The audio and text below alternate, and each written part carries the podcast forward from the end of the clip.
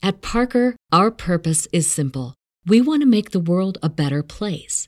By working more efficiently, by using more sustainable practices, by developing better technologies, we keep moving forward. With each new idea, innovation, and partnership, we're one step closer to fulfilling our purpose every single day. To find out more, visit parker.com/purpose. Parker, engineering your success. As humans, we're naturally driven by the search for better. But when it comes to hiring, the best way to search for a candidate isn't to search at all. Don't search, match with Indeed. When I was looking to hire someone, it was so slow and overwhelming. I wish I had used Indeed. If you need to hire, you need Indeed. Indeed is your matching and hiring platform, with over 350 million global monthly visitors according to Indeed data, and a matching engine that helps you find quality candidates fast. Ditch the busy work. Use Indeed for scheduling, screening, and messaging so you can connect with candidates faster. And Indeed doesn't just help you hire faster. 93% of employers agree Indeed delivers the highest quality matches compared to other job sites, according to a recent Indeed survey. And listeners of this show will get a $75 sponsored job credit to get your jobs more visibility at Indeed.com/podcast. That's Indeed.com/podcast. Terms and conditions apply. Fantascientificast presenta Talking Trek.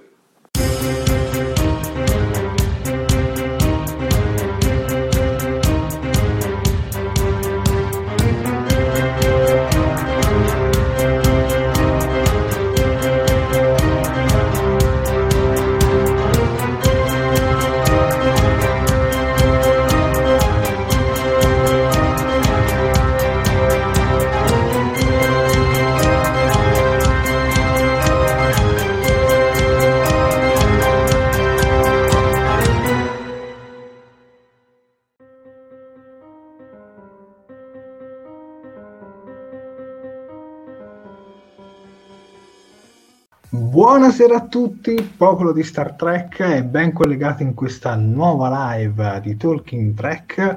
Mi presento, io sono sempre Jared, l'ideatore di questo format. Poi abbiamo le nostre due ragazze di qua e là, che sono Sofia, la nostra studentessa di cinema. Poi abbiamo Chiara Oscurerrante, la nostra appassionata di libri e articolista per il nostro sito. E poi abbiamo il nostro caporedattore del sito talkingtrek.it, Max. Buonasera ragazze, buonasera. Hasta la vista, baby. Ragazzo, mettiamola così per Max. E un caloroso buonasera a tutto il nostro pubblico. Buonasera a tutti, che si fa stasera? Parliamo di Mandalorian.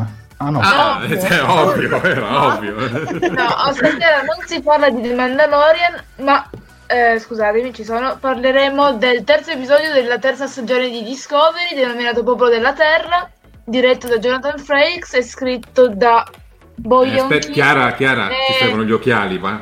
A te li passo, va. Giusto, li prendo, ecco. Scusatemi, allora, stavamo dicendo, scritto da Bo Yeon Kim e Erika Lippolt. Ok, dovrei aver detto tu. Vai Sofia, tocca a te. Improbabile. Sì, con i nomi asiatici è sempre un casino, ma non siamo qui per parlare di nomi asiatici, ma perché la Sofia, giustamente, come al solito a inizio diretta, vi deve fare le solite piccole raccomandazioni, semplici e facili.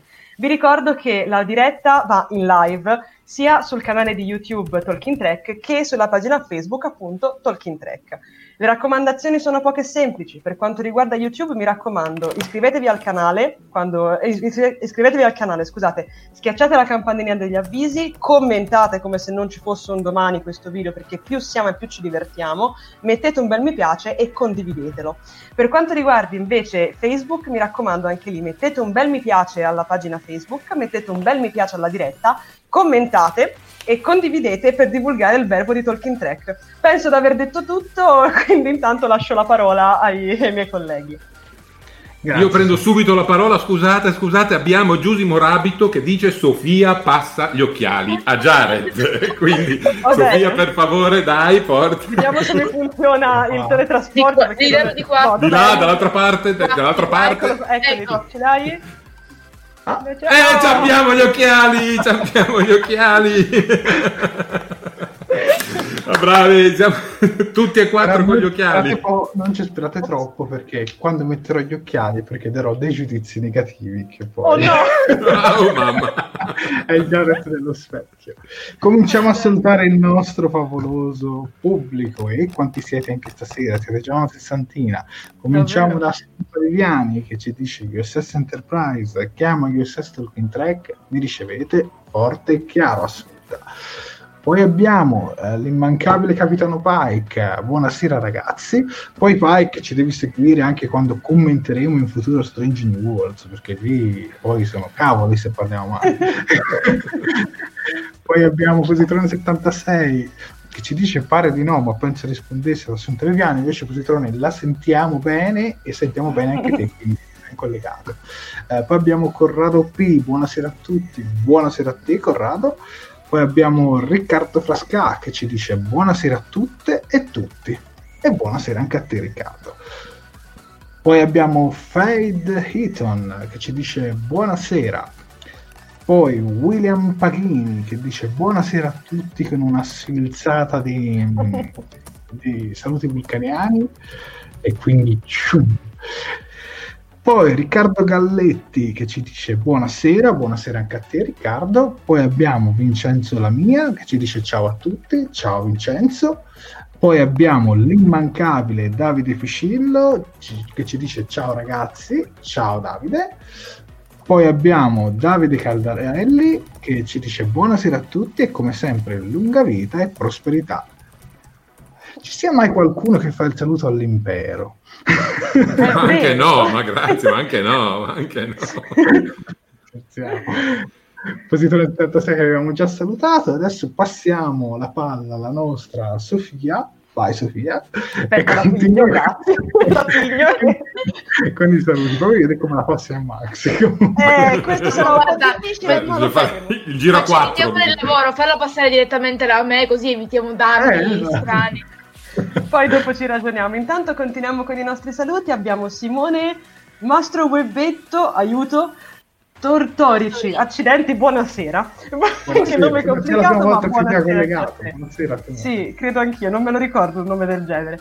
Poi abbiamo Antonio De Stefano, buonasera a tutti voi, buonasera a te caro Antonio. Abbiamo Giusimo Rabito, che ci dice: buonasera popolo della terra, e infatti poi ne parleremo. Brava Giusy, che grande. Poi abbiamo Tino De Francesco, che ci saluta con due lunga vita e prosperità anche a te carissimo. Abbiamo poi Claudio Fly, che ci dice: buonasera, buonasera a te. Buonasera. Poi abbiamo un altro immancabile, ovvero Santino Romano, che ci dice: buonasera a tutte le forme di vita presenti. E beh, per adesso ce ne sono solo 4, quindi vediamo se ne dovessero arrivare altre. Poi abbiamo Daria Quercia, buonasera a tutti, buonasera a te cara Daria. Poi abbiamo Daniele Pinna, ciao a te caro Dani.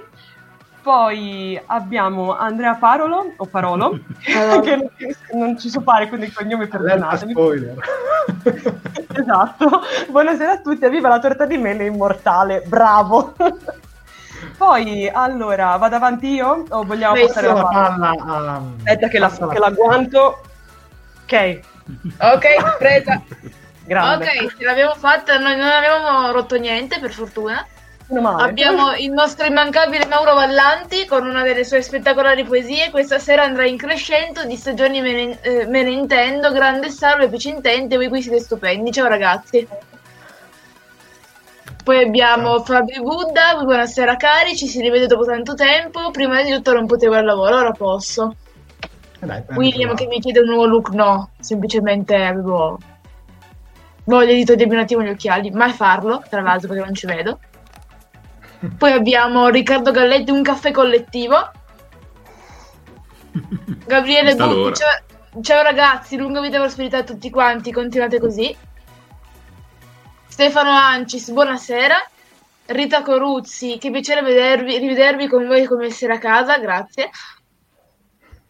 Poi abbiamo Alessandro Fiori, che ci fa tanti lunga vita e prosperità. Vuoi continuare tu, Max? Va allora... bene, passa la palla. Vai. Ah, grazie, ok. Vai. Davide Spano, che ci dice: questa l'avevate preparata. Insomma, più o meno, non è che vabbè, più o meno, ok. Alberto Cuffaro, un Talking Wars, anche se detto così suona male, non mi dispiacerebbe, ad essere sincero, ma hai sbagliato canale, noi facciamo altro. Nell'universo specchio, noi in questo momento stiamo facendo Talking Wars. Accidenti, va bene. Va bene. Poi vediamo un po'. Daria Quercia ci definisce tutti, noi e il pubblico, il club degli insonni, va bene. Abbiamo Alberto Palazzolo. Alberto Palazzolo, ciao ciao, ciao ciao. Aldo Bagno, ciao Olo, pace e prosperità. Ciao Olo. Olo, siamo olografici, siamo olografici. Mario Randazzo, buonasera a Talking Trek. Filippo Natuzzi, oscuro signore Chiara è un simbionte? Recupero la vostra live domani, buonanotte. Anche qui c'è un mezzo spoiler, ovviamente, in questa affermazione, però Filippo, buonanotte, ci si sente domani. Apriamo un sondaggio e chiediamo di quale razza sono a sto punto, così decidiamo finalmente, diamo la risposta precisa. Ma l'abbiamo detta negli altri giorni, nelle altre puntate, qual è la tua preferenza, quindi dovrebbe saperlo il pubblico. Ho capito, come a sto punto mi hanno dato del Trill, del Borg, del Romulano, scegliamo. Va bene, io adesso ripasso la palla a Jared, aspetta che la prendo e faccio così, prego. Vai, continua tu. Abbiamo Marco Farrattini che ci dice buonasera e abbracciamo l'alberone eterno. Beh, non sono ancora spoiler, dai, mettiamola così, non si capisce che ancora. Abbiamo Marcello Borusso, buonasera. Umberto Rotundo ci dice ciao, io inizio adesso, ci rivediamo alla fine, tanto io scommetto che finirai e noi saremo ancora live. Ma è bella questa cosa che le persone ci scrivono nel mentre stanno guardando l'episodio, è come se ci dessero un appuntamento più tardi, è una cosa carina. Poi abbiamo Rita Coruzzi che ci dice a me piacerebbe una serie su un universo specchio terrestre o alternativo, come preferite chiamarlo? Se ne era parlata Rita intorno alla prima stagione, soprattutto quando si parlava di possibile serie su Giorgio, sull'Orca, poi sono andati sulla sezione 31 e credo che oramai lo specchio per il momento è in pausa. Poi non so se lo tirano fuori in Picard, lo tirano fuori in Strange New Worlds, che sarebbe carino in Strange New Worlds, ma magari poi vedremo, visto che sono episodi che magari ci sta un episodio sullo specchio. William Paghini poi l'ultimo commento ci dice non si parla di Mando, io l'avrei parlato volentieri, ma magari non altro bene.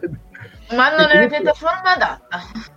È comunque bello vedere che Star Trek e Star Wars siamo in un periodo in cui sono uscite di nuovo Star Trek e Star Wars, soprattutto nell'ultimo, nello stesso giorno e nello stesso periodo, magari si riaccende quella fiammella di rivalità che c'era tanti e tanti anni fa, perché un po' si è un po' spenta. Oscuro potrebbe essere un Romulano assimilati dai Borg con un simbionte Trill. È un'insalata praticamente. A questo punto, ragazzi, la risposta è io sono un Borg, punto. Ma i Borg prima di essere Borg sono qualcos'altro, quindi bisogna definire il qualcos'altro. Era ora. I mari sono così sottovalutati. Era ora, ci fa notare che Chiara ha uno Stormtrooper dietro di sé. È vero, non noto anch'io il casco. Io un babigliola se me lo chiedete.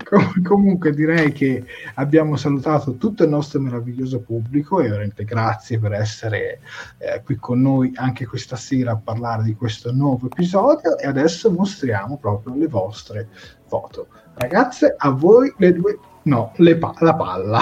Ok, dai, allora andiamo con ordine. Allora, andiamo con ordine, visto che la forza di gravità va verso il basso e ci sono io. E allora, qui vediamo subito due bellissimi screenshot da parte dell'immancabile Assunta Viviani, che ce li manda sempre a profusione ed è meravigliosa. E tra l'altro è bellissimo notare come nel primo siamo in quello più piccolo, siamo tutti un pochino a metà tra il sorriso e la serietà, nell'altro invece sorridiamo tutti a 32 anni. Vorrei dire che Max in quello più piccolo sta sogghignando sotto i baffi, che non ha, ok. Come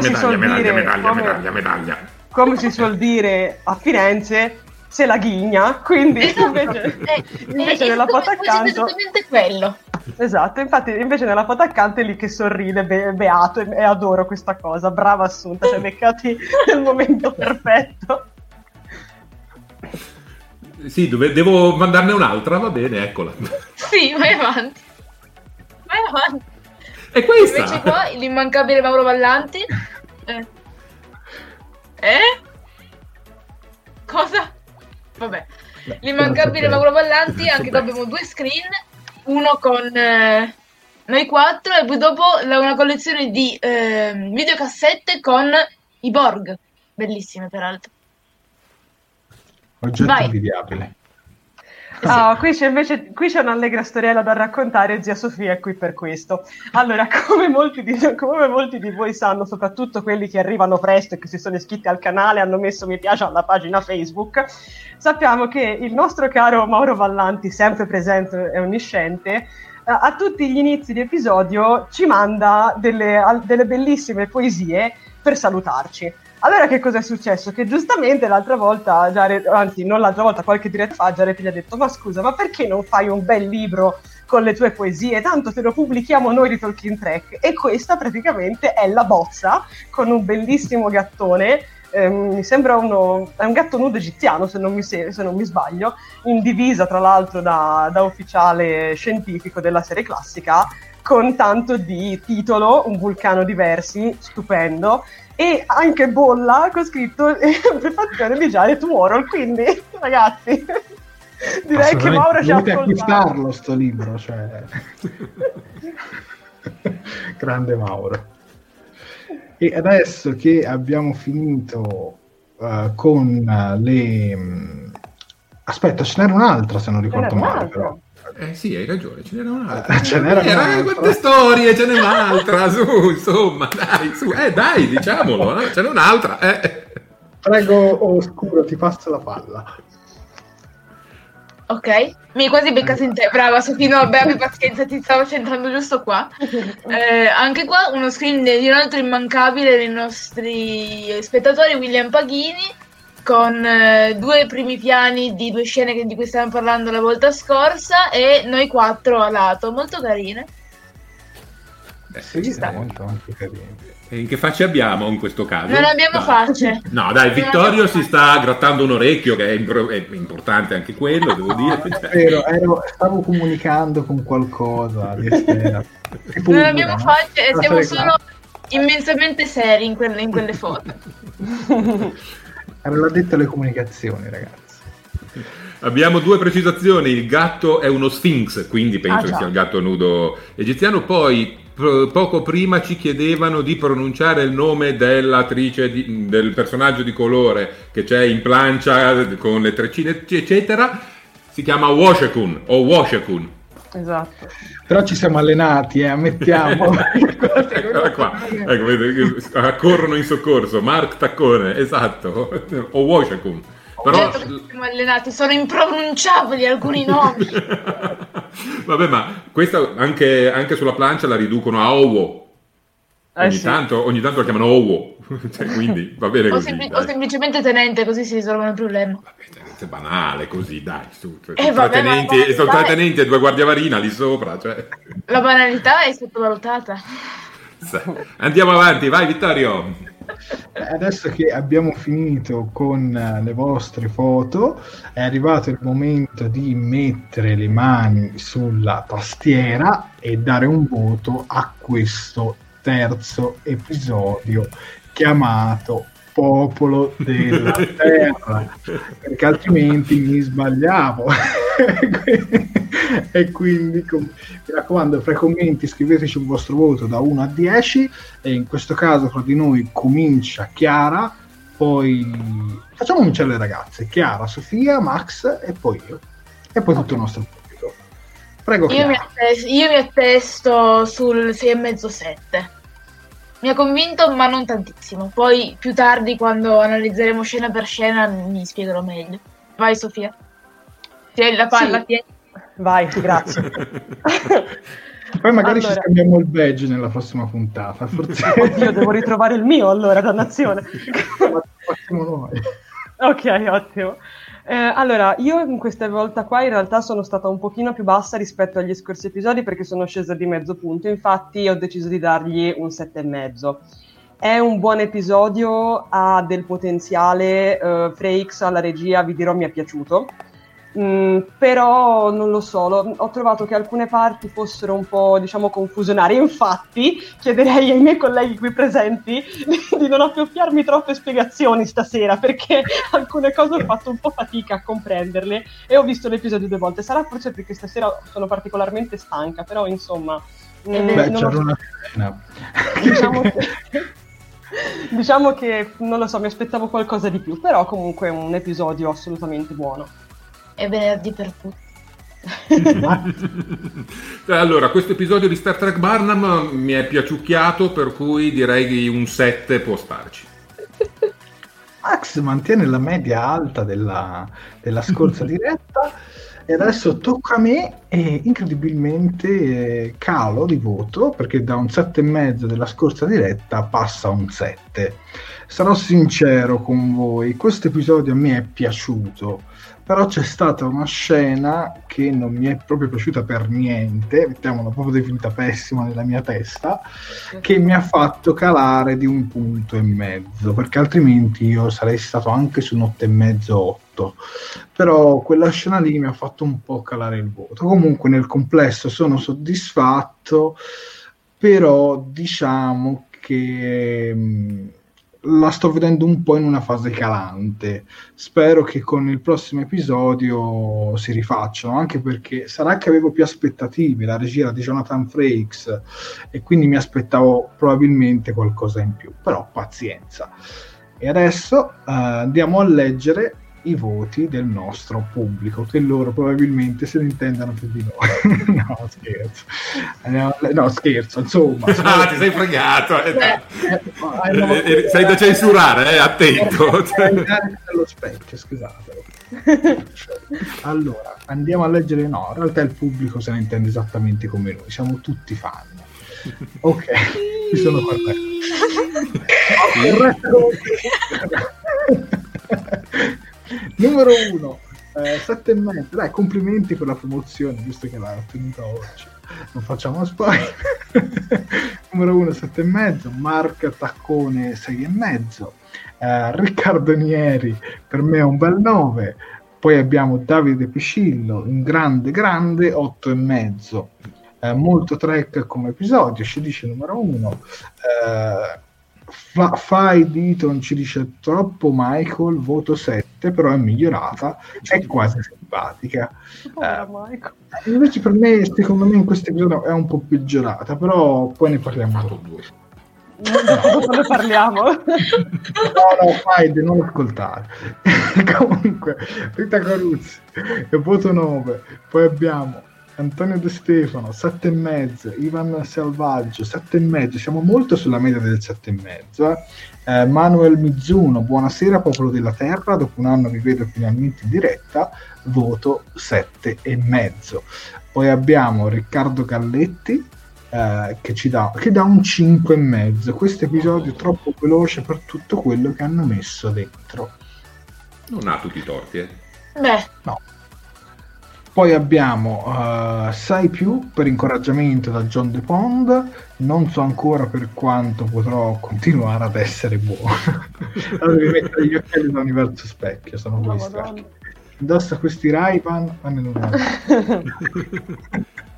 no, scherzi a parte. Poi passo la palla a Sofia, che poi la passerà a Chiara e che poi la passerà a Max. Carino, ci dice Riccardo Canil, un po' inverosimile risolvere diatribe secolari in 10 minuti, ed è per quello che a me non ha fatto impazzire. Ecco la palla, Sofia. No, aspetta che qua ecco, ce l'ho, vai. No, è da qua, ok, grazie mille. Allora, a me mi dai la palla con i voti buoni, perché abbiamo Alberto Cuffaro che dice 8+, finale raccontato un po' male e Barnum, vabbè. Ha dei punti deboli questo episodio, ormai l'abbiamo capito. Poi abbiamo Assunta Viviani che ci dice: il mio voto del terzo episodio di Star Trek Discovery è 8. Brava Assunta, porta avanti la linea. Poi abbiamo Stefano Ancis che ci dice questa settimana 8. Bene, ok, perfetto. Poi abbiamo Santino Romano con un bel 7. abbiamo Riccardo Frasca che ci annuncia valuto l'episodio 8 e devo dire che comunque i voti sono piuttosto, sì, come dire, vari. Poi abbiamo Andrea Parolo che ci dice un applauso per i primi 10 minuti, soprattutto riguardo montaggio e trama, continuando con un trend un po' più soft e piatto. 7,5. Guarda, qui hai riassunto praticamente tutta la mia opinione riguardo questo episodio, bravo. Direi che ha assunto l'opinione un po' di tutti, mi sa. Posso anche lasciare la diretta, tanto ormai possiamo chiudere qua, abbiamo risolto. Bene ragazzi, alla prossima. Bene, ciao, la puntata è finita, lunga vita, prosperità, ciao, arrivederci. Poi dobbiamo mandare, ma comunque guarda. Poi abbiamo Daria Quercia che ci dice 7,5, la storia non era solidissima e mi tocca concordare. Poi abbiamo Davide Caldarelli che ci dice voto 6 con una serie di punti interrogativi. A me questa autochiusura della Terra non mi convince. Uno dei pianeti fondatori della Federazione e si abbandona la nave così facilmente? Sì, ok, ci sta nella trama, però hai ragione, come darti torto. Poi abbiamo Riccardo Canil che dice carino, un po' inverosimile risolvere diatribe, scusate, non riesco a parlare, secolari in 10 minuti, voto 7. Ma vedo che sì. Vogliamo passare la palla a Oscuro? O Chiara, che dir si voglia? Cioè, vai. Presa, non ti preoccupare. Grande. Abbiamo Marcello Russo alla puntata da un 800 e che di fatto utilizzano ben 3 puntate per introdurre il futuro in cui si trovano. Effettivamente. Giusy Morabito 6/7, l'ho trovato un po' banale e veloce. Corrado ci dice che per lui è un 8. Paolo Bonanomi 6,5, troppa confusione. Mauro Vallanti ci dice che gli è piaciuto abbastanza, prima parte clamorosa, la seconda un po' più sbrigativa e sì, lievemente confusa complessivamente ma molto buono, 7,5. Davide Spano ci dice che voleva dare un buon voto a questo episodio, mai i dialoghi tra Michael e Book sono scadenti, voto 8-. Claudia Polloni 6-. Alberto Palazzolo 7,5. E direi che adesso io prendo la palla, la passo a Max che ci dice cosa dice Vincenzo Lamia. Vai. Vincenzo Lamia, in calo pure io, 6,5, ma comunque grande episodio che potremmo definire la fine dello spiegone in 3 puntate. Poi inizierà lo spiegone della 4ª puntata, lo spiegone della 5ª e andremo avanti. Daniele Pinna, anche questa 3ª puntata mi è piaciuta molto, 9. Rita Coruzzi, beh, questa è stata più lenta delle altre, ma ho votato 9 perché ho visto l'assenza della Federazione, dialogo e non battaglie. Ma c'era un po' di tutto in questa puntata, comunque. Poi William Paghini con voto 7,5, purtroppo c'è la Barnum, sì, okay. Così per dire. Ma quando... guarda, c'è Davide Piccillo che fa una precisazione. Ma quando dite troppo Michael, lo sapete che era protagonista? Sì, come Star Trek Picard, Picard è il protagonista. Però fa bene a tirarti le orecchie. No, ma cambiano il titolo e io sto zitto. Scusa. No, si scherza. Allora, poi direi che con i voti, bene o male, abbiamo un Riccardo Galletti con 10 lode per la Giorgio e il calcio negli stinchi. Vabbè, vero. Fa solo quello, poveretta, cioè, dice battute e tira calci, finisce. E abbiamo ancora uno che è Positrone 76. Col mio voto è 7,5, però è una Terra rivisitata e un po' forzata. Ma abbiamo anche Simone Mastro Webbetto Tortorici, carina ma leggerina come contenuti, salvo Saru 7. E direi che con questo abbiamo finito i voti. Vittorio tira le somme perché non ho tenuto il conto. Più o meno siamo sul 7,5, 8, più o meno ho visto questa media qui, ma a volte oscilliamo tra il 6 e il 10, cioè questo è il bello della diretta. Diciamo adesso... che questa volta siamo un po' equilibrati, ho fatto un paio di conti, siamo sul 7,5 più o meno, millimetro più, millimetro meno. E adesso rompiamoci i timpani perché c'è uno spoiler alert!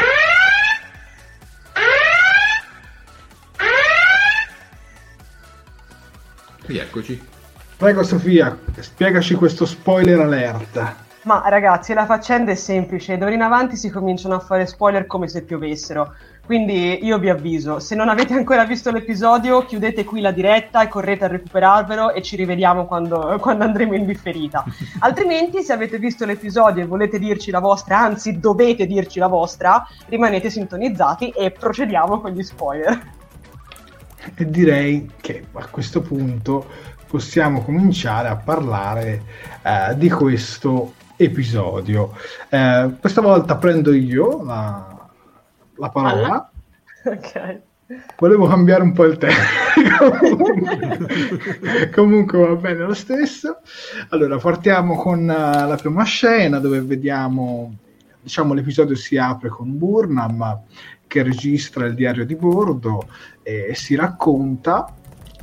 Appena poi riceve un segnale, diciamo, dalla USS Discovery, non sappiamo il segnale dalla USS Discovery, ma praticamente c'è il collegamento subito dopo, vediamo che spostarsi la scena a bordo della USS Discovery, dove abbraccia tutti i suoi compagni. Dalla lontananza c'è Giorgio che gli dà uno sguardo truce, io l'ho detto così.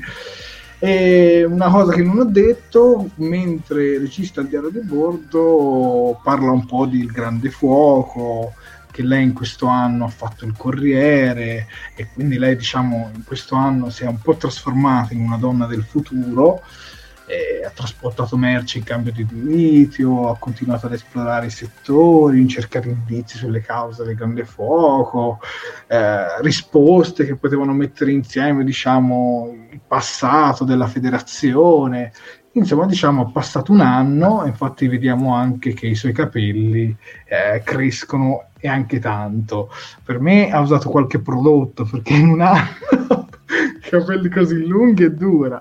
Comunque devo dire che questa scena di introduzione mi è piaciuta, sinceramente mi è piaciuta molto. Sì, un po' la classica scena sentimentale da tra luce e vino, come direbbe la nostra Sofia, però ci stava con il finale dell'episodio di prima, diciamo, con l'episodio lontano da casa. Ho detto bene. Quindi io sinceramente buon Halloween. Ah, è vero, siamo al 31. Tanto come la targa me la discopre comunque.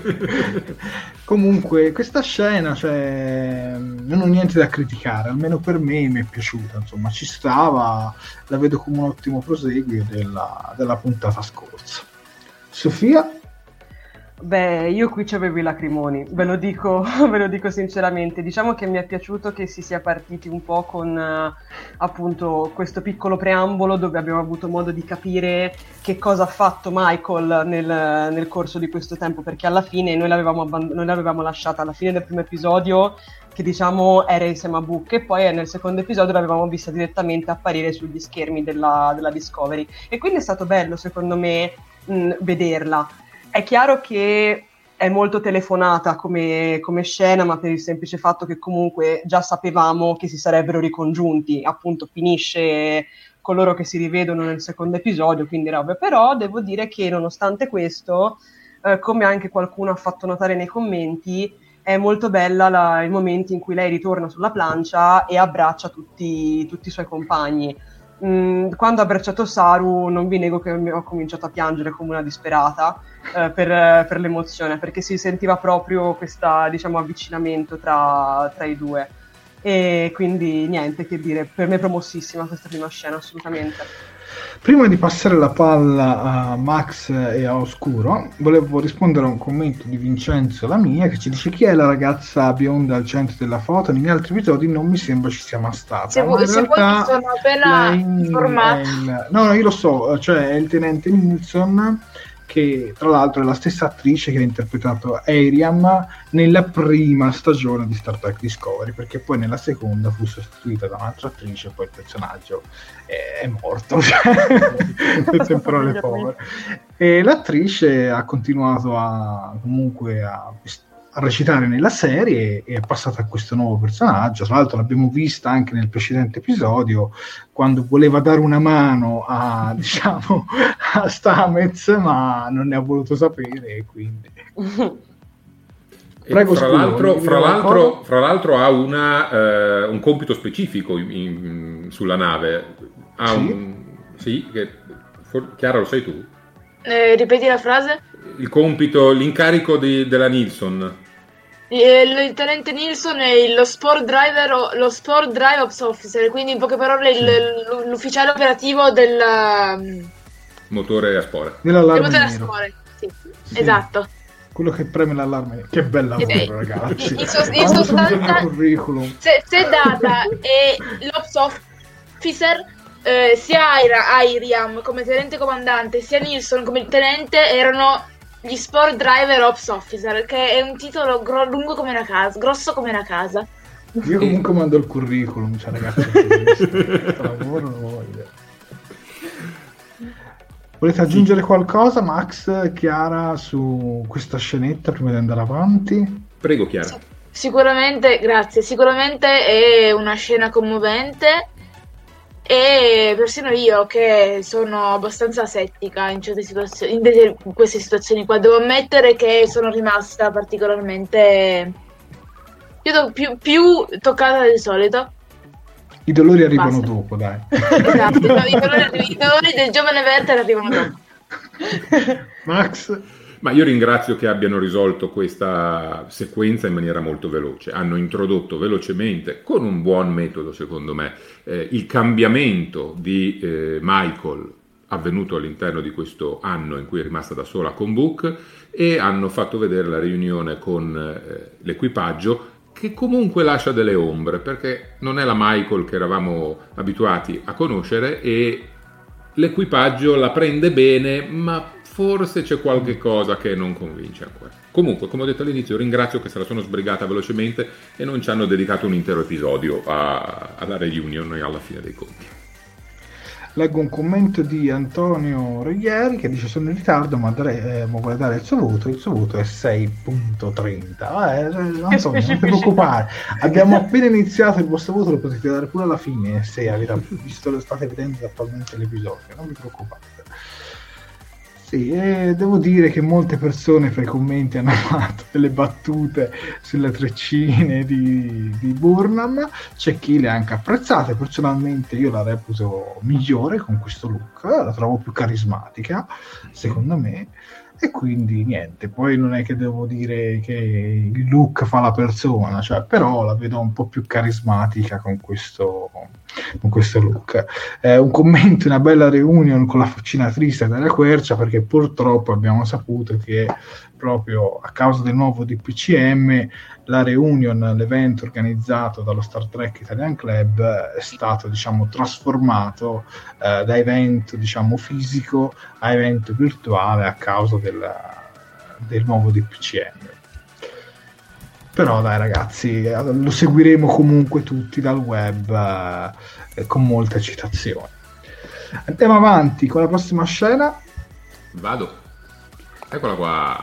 Oh, che bel faccione. Oh. Sofia, la vuoi introdurre tu questa scena che è molto semplice? Ma sì, allora queste tra le scene che ho capito, poi a un certo punto mi sono persa, ma fino a qui ci sono arrivata. Allora, diciamo che questa è un po' la scena che tutti stavamo aspettando, anche questa forse magari un po' telefonata, ma ragazzi lo volevamo vedere, finalmente ce l'hanno dato.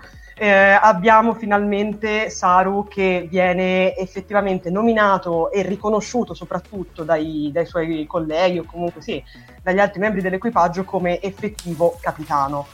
E all'inizio mi è piaciuto tra l'altro molto il fatto che lui a un certo punto si sta per accomodare, c'è anche Michael nella plancia, e lui si sta per spostare dalla sedia da capitano dove sarà appoggiato, e Michael tant'è che lo guarda e dice: no, tanto aspetta a te, è ovvio, ed è quello che pensavamo tutti quanti in quel momento lì.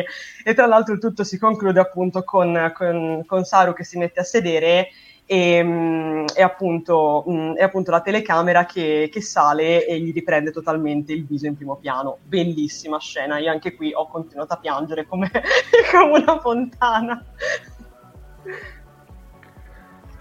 Io di questa scena dico una cosa: aspettavo questo momento da tanto tempo, e come ci è stato dato non ha reso giustizia, secondo me.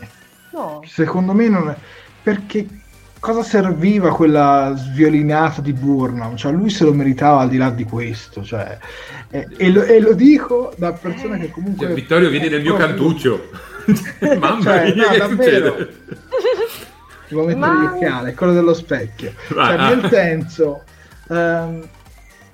preferivo a questo punto che il capitano Pike nell'ultimo episodio di Discovery lo nominava capitano e gli metteva sul petto il badge con i quattro diciamo gradi di capitano, oppure avrebbero organizzato una scena del genere anche adesso, non con quel vestito del secondo episodio, diciamo con quel vestito da uniformi civili. Non ti sa di vera celebrazione, mettiamola così. Io avrei fatto più una cerimonia. Capisco le tempistiche e insomma un po' i problemi che si trovano a bordo sulla USS Discovery, ma secondo me questa scena non gli ha reso giustizia per come mi aspettavo che sarebbe arrivato a questo momento. Almeno questo è il mio parere. Sofia, ti vedo dubbiosa. Sì, mi vedi dubbiosa perché io qui non sono del tutto d'accordo con te. Allora, per quanto comunque anche a me sarebbe piaciuta vedere, vabbè, chiaramente una promozione a livello anche più formale, tutto quanto, però, allora, innanzitutto, come hai detto anche te, giustamente, bisogna contare in che momento ci stiamo trovando, anche perché, cioè, sinceramente, personalmente, mi sarebbe sembrato un attimino, perdonatemi, una perdita di tempo mettersi ad organizzare una cerimonia con tutti i fronzoli, per festeggiare Saru, cioè nel senso magari ci sarà tempo di farlo più avanti, ma la situazione è d'emergenza, la Discovery ha bisogno di un capitano e quindi quel capitano deve saltare fuori subito, cioè non ci possono essere troppe sviolinate. Per quanto riguarda invece il discorso appunto di che effettivamente, se ci si pensa, è Michael, come ho detto prima, è Michael che diciamo gli dà l'incarico in un certo senso, comunque gli dà. E questa cosa io sinceramente l'ho trovata molto bella perché... diciamo che io ho visto che si vede molto che Saru ha bisogno in un certo senso dell'approvazione di Michael per certe cose, perché effettivamente Michael, nonostante comunque si ragioni effettivamente più di pancia che di testa, si prenda decisioni sbagliate e tutto quanto, però comunque magari Saru avrebbe preferito, o in un certo senso avrebbe visto meglio lei come capitano in una situazione del genere. Questa cosa che invece Michael prende la redine della situazione, gli dice no, devi essere te, mi è piaciuta molto perché appunto è stato proprio una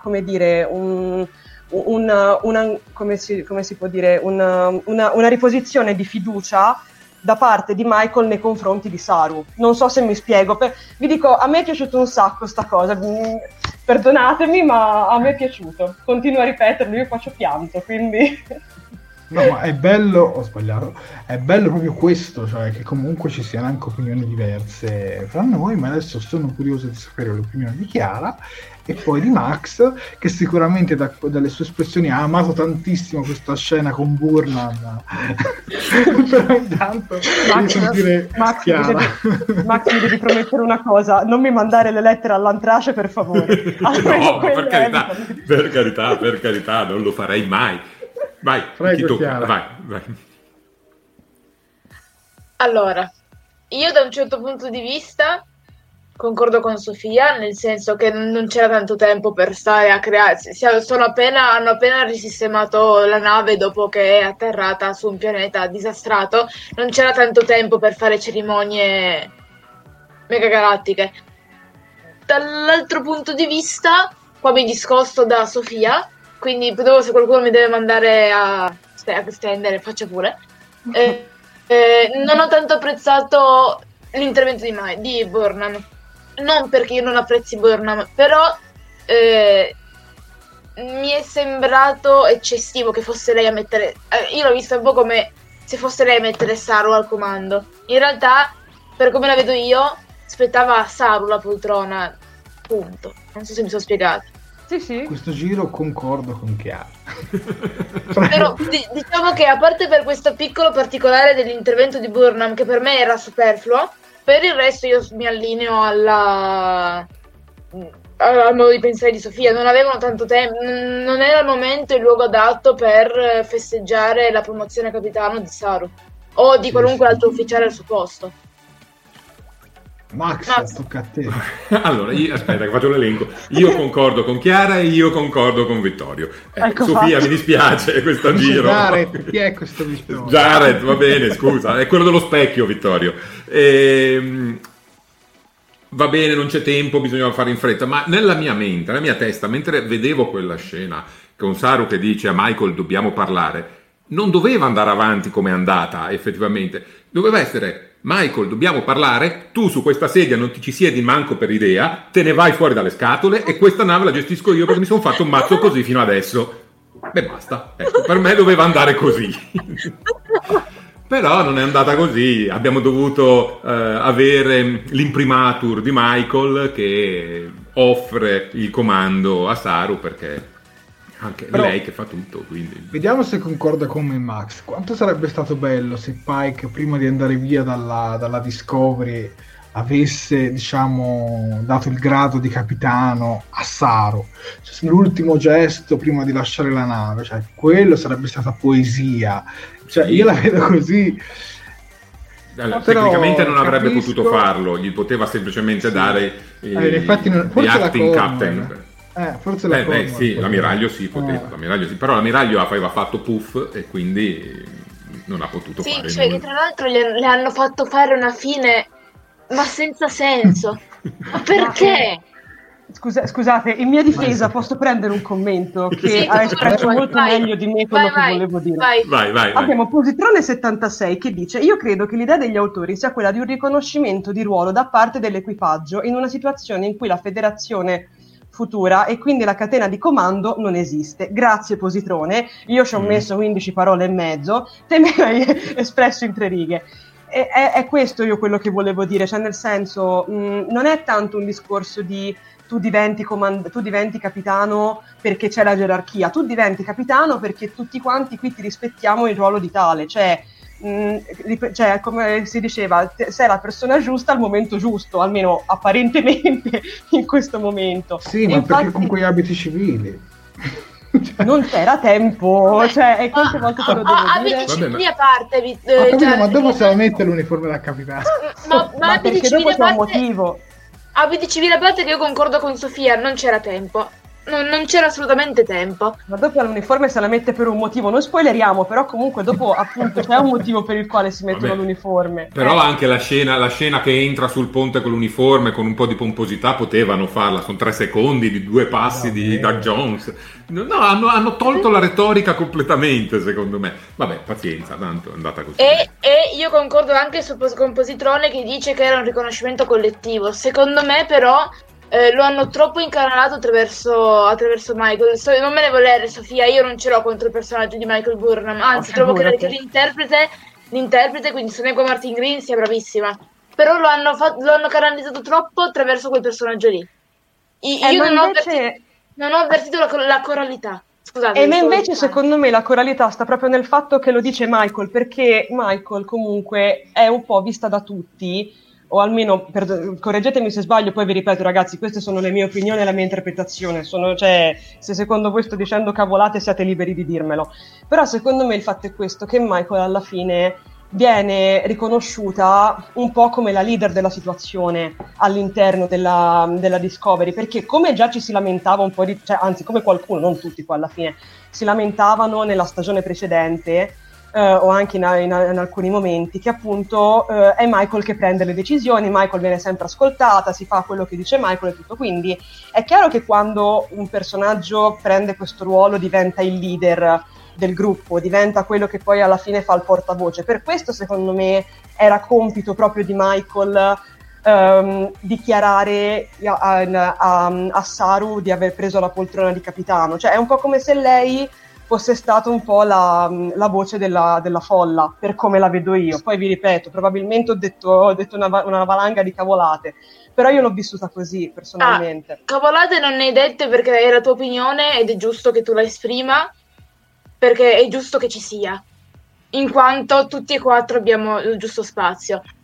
Io personalmente, Chiara Oscurerrante, non concordo con questa idea qua, però ma va benissimo, cioè, non toglie che sia sacrosanto e legittimo che ci sia, assolutamente.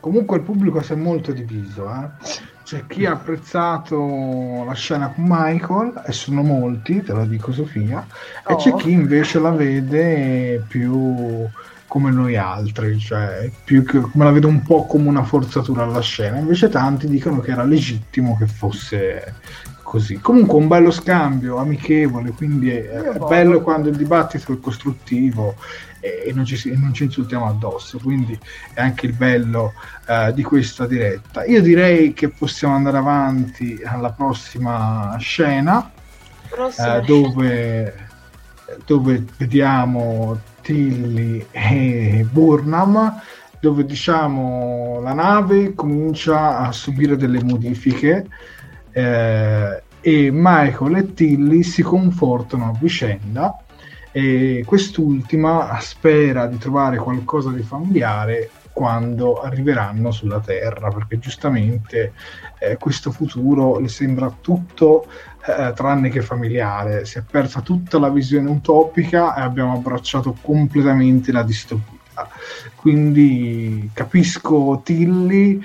Questa scena personalmente non la reputo così importante fra le tante, però serve poi per la scena finale e quindi vabbè, per me è una scena promossa, la classica scena diciamo da volemosi tutti bene, ma comunque carina, dai, non mi ha né stupito e né deluso, ecco, mettiamola così. Voi ragazzi e ragazze? Inizio io in questo giro. La scena è bella, le due amiche si ritrovano. Mi ha lasciato molto perplesso il finale di questa scena, nel momento in cui Michael dice va bene, ok, vai, t'han chiamato, tanto io devo vedere un'altra persona, così, che poi è Bucca alla fine, però sì. Quello è un altro indizio buttato lì, forse non a caso, per far capire che Michael è cambiata e mi ha disturbato, però vabbè, farà parte della narrazione, quindi va bene. Poi Book, proprio dicevo, Book proprio in quel frangente sale a bordo della Discovery, conosce la Giorgio, poi insomma diciamo anche lì fra la Giorgio e Book c'è un po' una piccola squadrata, sembra che la Giorgio si senta ancora la madre di Michael, perché nell'universo specchio si considerava tale. Oscuro? Allora io con la famosa frase concordo con Max, famosissima telefonata. Benissimo, a parte gli scherzi, in realtà sembra quasi di notare in questa scena una nota di distacco tra Michael e Tilly, per forza di cose, perché Michael ha vissuto un anno nel futuro con la federazione disastrata come, mentre Tilly è arrivata sostanzialmente da relativamente poco tempo, quindi Michael ha avuto un processo evolutivo di cui noi al momento non sappiamo ancora qualcosa e sul quale scopriremo di più probabilmente nelle prossime puntate. Quindi questa nota di incertezza anche nel rapporto tra le due è comprensibile, visto comunque il tempo percorso da quando Burnham è arrivata a quando ha ritrovato la Discovery. Probabilmente comunque riusciranno a tornare tutti allegri e felici, un buon equipaggio. Lo speriamo. Io mi ritroverò con la casella postale piena di lettere all'antrace e bottiglie rotte contro la porta di casa, perché anche in questo caso io vado completamente controcorrente, perché a me questa scena è piaciuta veramente tanto. Sono riuscita ad apprezzare anche Tilly in questo frangente, perché alla fine, se ci si pensa, Tilly, nonostante comunque io non l'abbia apprezzata nel corso della seconda stagione, sia chiaro, però secondo me vuole essere un po' quel personaggio che incarna proprio l'umano, cioè ok, la persona umana che si ritrova catapultata in questo mondo che fondamentalmente non conosce, perché Tilly, se ci si pensa, è impacciata, è impaurita, non sa come comportarsi, è nervosa, ha dei tic molto umani. E anche questa scena qui, secondo me, aiuta tanto a sottolineare l'umanità di Tilly e un po' anche questa cosa di lei, oltre che appunto a mettere, diciamo, i badge diciamo, nel muro dei caduti, chiamiamolo così, Però diciamo che lei si vede che è ancora molto disorientata dalla cosa, nonostante comunque il fatto di riuscire a rivedere Michael la renda sì contenta, perché comunque alla fine Michael per lei rappresenta un po', come dire, il momento di umanità, cioè il ritorno alla normalità della serie. Ok, c'è Michael, quindi magari adesso le cose tornano un po' come erano prima. Però è chiaro che lei è quella che alla fine si interroga anche un po' sul fatto del dire accidenti, io però conoscevo delle persone, avevo dei parenti sulla Terra, non ho avuto neanche il tempo di salutarli. A me sinceramente quel momento lì un po' mi ha colpita, perché in effetti ci si trova a pensare sì, ma dannazione, questi sono andati avanti, quant'era, 900 anni nel futuro? Si sono 930. Scusate, 930. Ma fatemi finire, dannazione. 930 anni nel futuro. Vabbè, adesso 931, perché è passato. Bene, 931 anni nel futuro e si sono lasciati tutto alle spalle, quindi cioè nel senso, io mi sono chiesto in quel momento, sì, ma diavile, ma io come mi sarei io come mi sarei sentita in quel momento? Cioè, paradossalmente, io che la odio tanto, mi sarei sentita come Tilly. Ve lo dico sinceramente, io per prima sono quella che pur prendendo una decisione probabilmente arriverebbe a sentirsi come Tilly, se questa decisione mi porterebbe a dire da un momento all'altro sono sul posto di lavoro, sono in servizio, perché se io fossi Tilly sarei un ufficiale della flotta, no? Sono in servizio, a un certo punto decido ok, dobbiamo fare questa cosa perché o si fa, punto. Smettila, chiunque tu sia. È Max. No, me ne manca ancora uno. Io volevo leggere un attimo un commento serio da Susan Gruner, che ci saluta dalla Florida, negli Stati Uniti. Aspetta, metto il primo piano, altrimenti si nascondiamo qualcuno. Volevo salutare velocemente i miei amici italiani di Star Trek. Amo ascoltare, vabbè, lo traduco un po' in italiano, la vostra lingua, di cui capisco pochissimo. State al sicuro, lunga vita e prosperità, buon Halloween e festeggiate. Oh. E quindi grazie Susan, mettiamoci così e facciamogli un applauso. Fortuna. Che bello. Quindi io condivido il pensiero di Sofia riguardo ai sentimenti di Tilly. Probabilmente io, da bravo essere umano con sentimenti, e qua vado contro tutto quello che dico normalmente di me, avrei gli stessi problemi. Il sentimento che io ho avverto all'interno di questa scena è leggermente diverso dal tuo. Però perché dovrebbero mandarti lettere minatorie? Ma girali a me che ci penso io a smontarli. Comunque anche qui c'è il pubblico diviso, perché per esempio Mattia Bistoletti crea anche il nuovo hashtag meno male c'è Sofia, mentre in un altro commento per esempio Antonio Roglieri, perché prima l'ho pronunciato male, ci dice Sofia sembra che ha visto una puntata diversa. Quindi vedete ragazzi, il pubblico è diviso, c'è chi la pensa in un modo, ragazzi, assolutamente no ma hanno tutti ragione, nessuno ha torto in questo caso. Buono. Io direi di passare alla scena successiva, magari questa volta la introduce qualcun altro.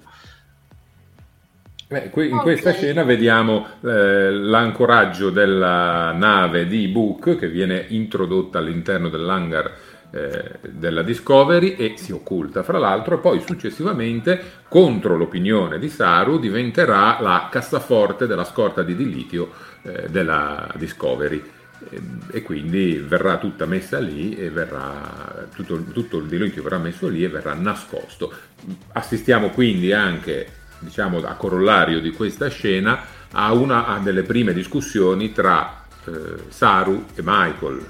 Michael avrà pur messo Saru sulla poltrona di comando, ma tanto fa quello che vuole lei, cioè non c'è speranza, alla fine è Michael che continua a dire quello che si fa, e se le dicono di no lo fa lo stesso, per cui la cosa è terribile dal punto di vista della gerarchia di comando e secondo me anche della storia in sé. Bene, cosa ne pensate di questa sequenza, dell'idea di nascondere il dilitio e di lasciar fare sempre quello che vuole a Michael? Vittorio. Vai a Jared. Per una volta volevo comunque... Allora, solamente questa scena è interessante per vedere la grandezza della nave di Book, e mi chiedo come ha fatto a trainare sulla Discovery, visto che è una nave molto più piccolina, dal ghiaccio, però vabbè, la tecnologia futuristica la salviamo in questo modo, dai. E Max continua a scrivere commenti. Per il resto la scena del confronto fra Burnham e Saru, prima di sapere poi cosa farà Burnham, non l'ho trovata particolarmente cattiva. Poi quando so cosa fa Burnham, questa scena poi l'ho detestata, mettiamola così. Però cioè, nel senso, alla fine Burnham propone l'idea e Saru mette dei paletti, dice ok, però se vogliamo nascondere il diritto in questa nave deve essere sempre sorvegliata, insomma deve essere occultata, insomma dà un paio di paletti del tipo io comunque questo qua non lo conosco, cioè mi fido sulla tua parola, però io devo mettere anche in salvaguardia anche tutto l'equipaggio, quindi io decido di fidarmi di te, ma facciamo le cose a modo mio. Cioè, io l'ho vista un po' così questa scena, e quindi diciamo che Saru mi è piaciuto come si è comportato, Burnham onestamente no, per quello che poi farà dopo. Però prima di sapere cosa farà, la scena in sé mi è piaciuta. Aggiungo e poi lascio la parola alle ragazze che hanno sicuramente qualcosa da dire più di noi. Saru mette i paletti che puntualmente vengono ignorati, scavalcati, non gliene frega niente a nessuno, le guardie tolte, cioè proprio zero. Va bene, ok, prego la parola a Sofia. Vai Sofia. Ecco, io qui ho cominciato a trovarmi un po' destabilizzata, perché come avete detto anche voi, e quindi qui mi allineo in linea di massima al vostro pensiero, non lo so, cioè allora secondo me quello che comunque ci vogliono far capire con questo episodio, come si è già detto in precedenza, è che Michael è cambiata, cioè c'è qualcosa che sta cambiando in lei, vuoi che sia il fatto che ha vissuto un anno da sola con Buffy in un mondo diverso, vuoi che sia... però comunque è cambiata, e a quel punto quando io l'ho vista fare, come diceva Jared, ciò che fa dopo, in effetti un po' ho pensato sì, ma dannazione, ma allora perché hai fatto tutta quella moina nei confronti di Saru 10 minuti prima? Cioè, nel senso, a che cosa mi è servita? Però ora, vi dirò la verità, non voglio accanirmi molto con Michael, perché comunque devo ancora capire dove la vogliono far andare a parare, sinceramente. Quindi parliamo un attimino visivamente di questa scena che io l'ho trovata magistrale, cioè anche qui si torna sempre sul classico discorso dei colori che tanto faccio a ogni episodio, dove abbiamo qua, che si vede anche chiaramente dall'immagine che viene mostrata, abbiamo sto contrasto di rossi, arancioni e azzurri che wow, cioè io quando vedo queste scene svengo sul divano dalla meraviglia, mi prende proprio la sindrome di Stendhal e svengo davanti alla televisione, perché a mio dire sono bellissime. Tra l'altro ci sono un altro paio di scene che mi sono piaciute particolarmente a livello visivo, ma ve le racconto dopo, quindi andiamo pure avanti. Vabbè, Sofia studia cinema e quindi è anche bello che ci approfondisce con uno ci prova dettagli. Altri che devono ancora parlare, chi sono? Chiara? Sì, Chiara. Abbiamo detto tutto, direi che possiamo andare avanti. Non è il caso che mi esprima anche io in questa situazione. Concordi con Sofia? No, non concordo. Ah, ok, va bene. Semplicemente non ho qualcosa di sensato e intelligente da dire, quindi non dico. Comunque molti ci dicono che ricordi un po' quando il Millennium Falcon entra nelle navi, in effetti. E poi dopo la scena che c'è dopo mi ricorda anche troppo il Millennium Falcon. Vabbè, ma scusate. Comunque arriviamo per gradi, dai, passiamo alla scena. Sofia volevo dire qualcosa. Sofia? No, una cavolata che questa cosa qua che ricorda effettivamente l'entrata del Millennium Falcon nelle navi imperiali, effettivamente c'è, però potrebbe essere vista alla lontana come una citazione, non lo so, un qualcosa, non lo so, non voglio avventurarmi in acque troppo alte per me, quindi andiamo avanti. No, perché se poi dici che Star Trek cita Star Wars, facciamo scoppiare un pandemonio. Sì, un piccola bomba, meglio evitare. Mi eclisso. No, resta, per carità. Mi raccomando, non mandate lettere eliminatorie a Sofia, solo quello, evitate. Vabbè, mandiamo la Vittorio, dai, così almeno. Ha le spalle grosse, le prende lui. Dai, parliamo un po' di questa scena. La Discovery... Okay. Fa il salto nel sistema Sol. Arriviamo davanti alla Terra e troviamo questi campi di forza. E lì qualcosa inizia a puzzare. Dice, ma come mai questi campi di forza? Al che avviano una comunicazione con credo sia il capitano, non mi ricordo, Ndoye, qualcosa del genere. Ndoye. Vabbè, non so come si pronuncia, comunque delle forze di difesa della Terra Unita. E praticamente gli dice che questo vascello Discovery ha violato una serie di regole. Quando loro aprono lo schermo, una cosa che mi è piaciuta è quando dice schermo a vista all'antica. Questa cosa mi è piaciuta perché ti fa capire come magari c'è, in realtà lo vediamo, un'ulteriore evoluzione dello schermo. Poi niente, prima che si teletrasportano a bordo capiamo che la federazione, cioè la Terra non è più nella federazione, capiamo che sono passati 100 anni da quando la federazione ha cessato di esistere, mettiamola così. Ragazzi, siete 75, incredibile, guarda, grazie a tutti. E poi lei fa delle, diciamo, riflessioni sul fatto che questa nave è vecchia e come fa a sembrare completamente lustrata nuova, cioè nuova nel senso che dove hanno ritrovato i pezzi di ricambio per arrivare fino a qui, e quindi qualcosa non torna. E questa copertura che si erano inventati, diciamo, sul discorso del facciamo finta che siamo una nave che è scappata dal grande fuoco, diciamo, cessa subito, perché come diciamo in Toscana vengono subito sgamati. Ecco, a voi i commenti. Quale prossime scene le presenta qualcun altro, altrimenti faccio tutto io. Vai Sofia, a te la parola.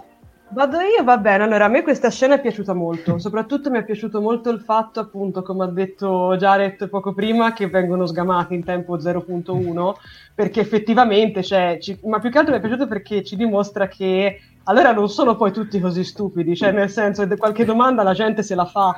E infatti quando è arrivato, mi sembra, se non mi sbaglio, Saru o Michael addirittura, che alla domanda ma com'è che voi siete ancora lì, risponde con siamo i figli dei figli, siamo così. Cioè, io quando l'ho vista ho guardato un attimo Michael negli occhi e l'ho detto, ma seria? Cioè, me lo stai dicendo sul serio? E infatti giustamente la copertura non ha retto per un secondo e l'ho apprezzata sta cosa, mi è piaciuta. Ma ecco, qui voglio sempre a livello tecnico, mi è piaciuto moltissimo, a parte, vabbè, risentire l'allarme nero che riecheggia all'interno della Discovery, mi ha emozionato anche, dicevo, i brividi.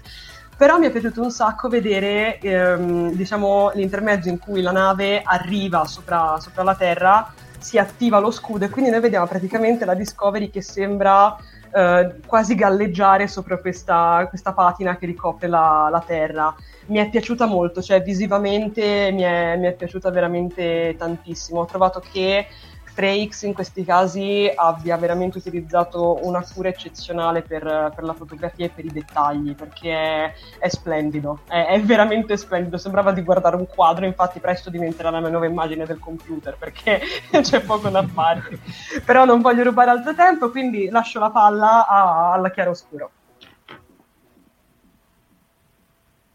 Sicuramente è interessante vedere che finalmente c'è qualcuno che si pone due domande in più e che non accetta la prima storia che gli viene raccontata.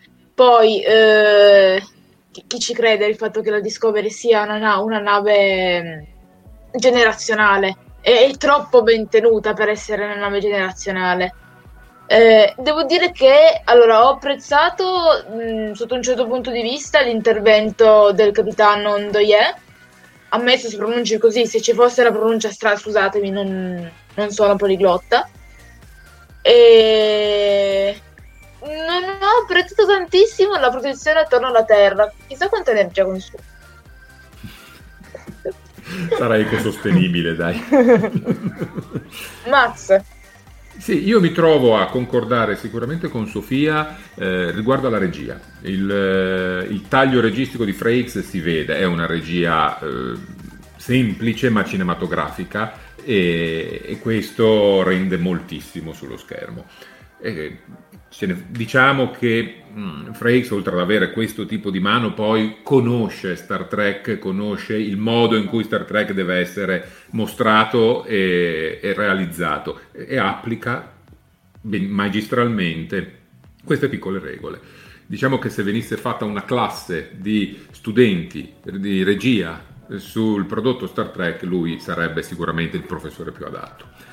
Per quanto riguarda la scena in sé, c'è un aneddoto sull'attrice che interpreta il capitano Ndoye. Questo doveva essere il suo ultimo lavoro come attrice, e avendo invece trovato una squadra che l'ha accolta e che le ha voluto bene durante le riprese, e avendo trovato un Jonathan Frakes molto incoraggiante, l'attrice ha deciso di non gettare la spugna, era comunque sconsolata dal fatto che non trovava ingaggi, ha deciso di non gettare la spugna e di rimanere nel mercato cinematografico americano, per cui Star Trek ha fatto a modo suo un piccolo regalo a questa attrice. Sì, è una bella cosa, sì, è una bella cosa di questi tempi. Sì, ma è bello che comunque Star Trek, anche da un punto di vista diciamo familiare, produttivo, riesca a motivare anche maestranze magari un po' più demotivate, come in questo caso. La scena è comunque molto bella, ci sono, finalmente ti fanno capire che c'è qualcuno di tecnologicamente evoluto, c'è qualcuno che non si lascia prendere in giro dalla Discovery o da Burnham o da chiunque altro, perché, come ad esempio si vede nella scena, ci prepariamo a ricevervi, no, arriviamo subito, tu arrivati. Però abbiamo tecnologia superiore, passiamo gli scudi, passiamo tutto, arriviamo e lo facciamo. La Terra da quel punto di vista era il faro della Federazione e della flotta, e ha mantenuto quell'aspetto preminente di tecnologia e avanzamento. Poi che non lo stia declinando nell'ambito della Federazione è un altro discorso, scopriremo nelle prossime puntate che fine ha fatto tutto quello che ci stiamo perdendo per strada. A chi tocca? Io direi che ognuno di noi ha espresso la propria opinione. Alla prossima scena. Esatto. Eccola qua. Eccola qui. Oh. Chi la introduce? Vittorio, vai, Vittorio, vai. Fate bravi, penso io, fate i bravi tutti e due. Va bene. Qua siamo invece nel regno di Stamets, dove abbiamo anche, la tecnologia per fare i salti nel micelio, e abbiamo una sorta di squadra di inquisitori, chiamiamola così perché solo mi ricordo il termine corretto, ispettori. Okay. Che giusto,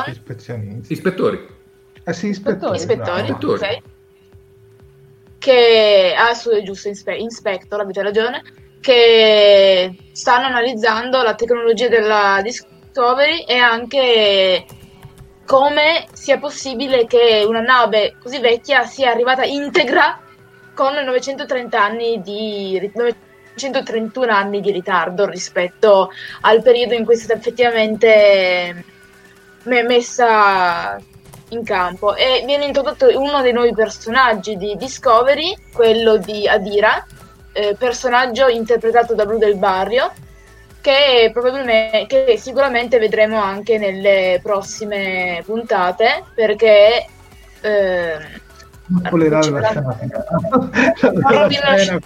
finale probabilmente vedremo nelle prossime puntate. Prima che io dica la mia, fate voi. Chi è che inizia? Sofia. Ok, vai. Ok, va bene, comincio io. Ma allora, ecco, qui si cominciano a complicare un po' le cose. Allora, per quanto riguarda la nostra nuova arrivata Adira, sì, non lo so, mi ha lasciato un po' scettica, perché soprattutto per quello che poi sarà alla fine, cioè, a un certo punto ho un po' sentito l'odore della forzatura, però non sappiamo ancora come hanno intenzione di svilupparla nei prossimi episodi, quindi prima di urlare al personaggio forzato voglio darle una possibilità. Esatto, grazie John Defon, 16 anni, un genio, l'ho visto, ho pensato, sento puzzo di Wesley Crusher, grazie John, non lo volevo dire in questi termini, ma sì. Però comunque in generale la scena, appunto, questa cosa della, come diceva giustamente anche Chiara, questa cosa del fatto che la Discovery viene un po' presa sotto assedio da questi ispettori mi è piaciuta, perché appunto dannazione, ci troviamo in un posto nuovo, ci troviamo in un momento nuovo, ovviamente che le regole non le possono fare tutte quante loro, cioè un po' si devono dividere lo scettro del potere, ecco, quindi diciamo che l'ho apprezzata in più. Devo dire che ho anche apprezzato tutta la scena di quasi si può dire brainstorming o comunque di confronto che c'è tra Ndoye, Saru e Michael, che appunto dove vengono anche un po' svelati quali sono, diciamo, i nuovi aspetti della Terra, e quindi anche il fatto appunto del campo magnetico, il fatto della federazione e tutto quanto. Quindi sì, una signora scena.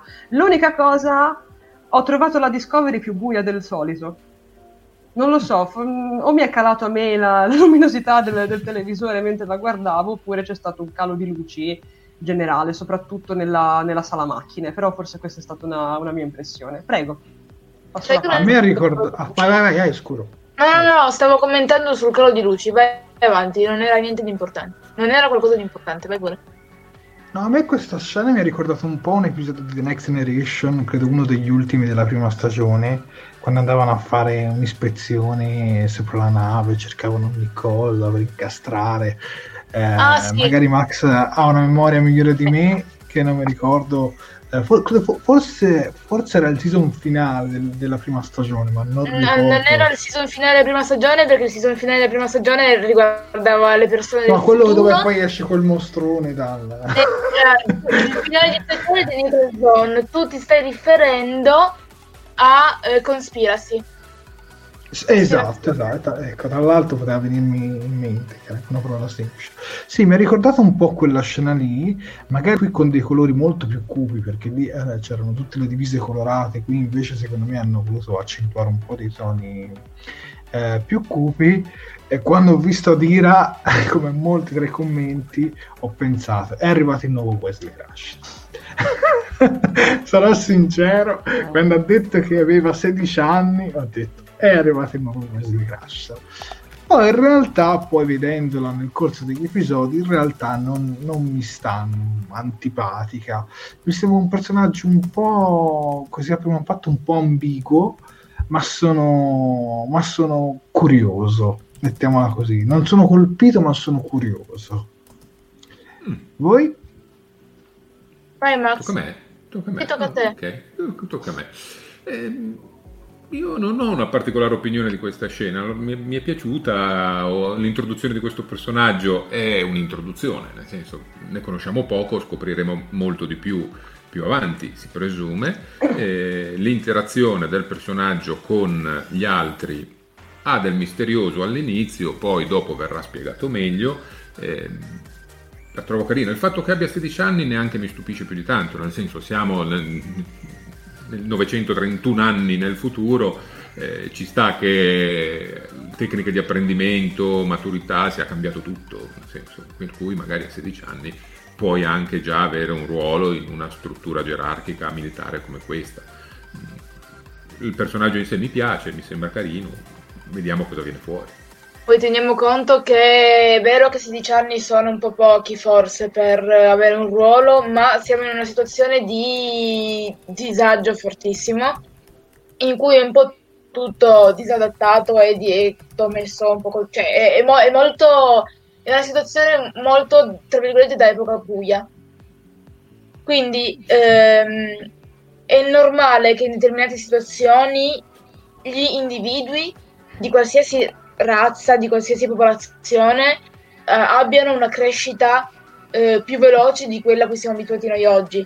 Se si pensa che in epoca medievale a 15 anni si era sposati e magari si avevano anche dei figli, la cosa non mi sorprende proprio di tanto, ecco. Sono curiosa di vedere come svilupperanno questo personaggio, perché Chiara, dimmi. Tu definiresti questo periodo storico di Star Trek un medioevo? No, okay. Non farmi domande di cui potresti pentirti. No, hai fatto un accenno sì, e ho colto la palla. Io ho fatto un accenno, tu non fare domande di cui potresti pentirti. Ricordiamo che non mi devi attivare in questa maniera, non fare domande di cui potresti pentirti. Ma guarda, si tira sulle maniche, Va bene, per lo spin-off Chiara che affronta il discorso del Medioevo in Star Trek, appuntamento alle 2 di notte, perché ci sarà una puntata a parte. Per chi non lo sapesse, Chiara non so, è una storica, studia... Vabbè, dai, dicelo, dove studi Chiara per il nostro pubblico? Studio... Più che dove studio, che chi sarebbe, non è importante. Esatto. Cioè, è meglio che non lo sa. No? Studio scienze storiche e archivistica con una specializzazione in ambito medievale, che è il motivo per cui ho caldamente suggerito di non innescare la bomba. Per quello faceva abbastanza ridere. Certe domande come quella di Max rischiano veramente di far esplodere tutto il sito, quindi andiamo alla prossima scena. Su. Aspetta, leggo un attimo un commento prima di passare. Claudio Parente, come un paio di puntate, ci dice: ho appena visto la 3ª puntata, posso dire, vabbè non la dico la parola, minchia, è sempre più interessante. Claudio, a questo punto facci sapere il tuo voto sull'episodio, anche se ti sei collegato soltanto adesso. Sarà interessante un... Allora ragazzi, andiamo proprio per gradi. Hai paura. Per esempio anche un commento di Umberto che ci dice, vabbè, non lo passo per non spoilerare, comunque dice: Wesley era un ragazzino in formazione, Adira è un essere centenario. Ma io nel momento in cui vidi questa scena ti sei arrivato nuovo dei casi, ma quando ho saputo la rivelazione diciamo che poi mi è rimasto, cioè diciamo mi ha incuriosito, ecco, mettiamola così. Passiamo alla prossima scena e la introduce Max, perché è la sua scena preferita. Perché io la odio sta scena. Questa spettacolarissima scena, facciamo che riprendo io la patata bollente, non me la chiedo nessuno, la patata bollente, perché io rischio di farmi male, non la prendo tanto, rassegnatevi. Quindi non fate cose strane, non prendete Sofia, tu Max, non tirarla da nessuna parte. In questa fantastica scena vediamo, diciamo, la fase successiva della decisione di Burnham di agire senza ottenere il consenso di Saru, che ufficialmente adesso è a tutti gli effetti il suo ufficiale comandante, e riescono a recuperare uno degli alieni, l'alieno a capo della flottiglia di vascelli che stava per attaccare la Discovery e il pianeta Terra. Lo portano sul ponte di comando della Discovery per riuscire a risolvere il più diplomaticamente possibile, sono dislessica oggi, la situazione che va avanti ormai da più di un secolo. Qua abbiamo... L'ho ribattezzato. Fantastico. Devo dire che è una definizione spettacolare. Invece... Cosa ne pensate voi di questa scena? A me, ok, era chiaro che lo portassero lì poi.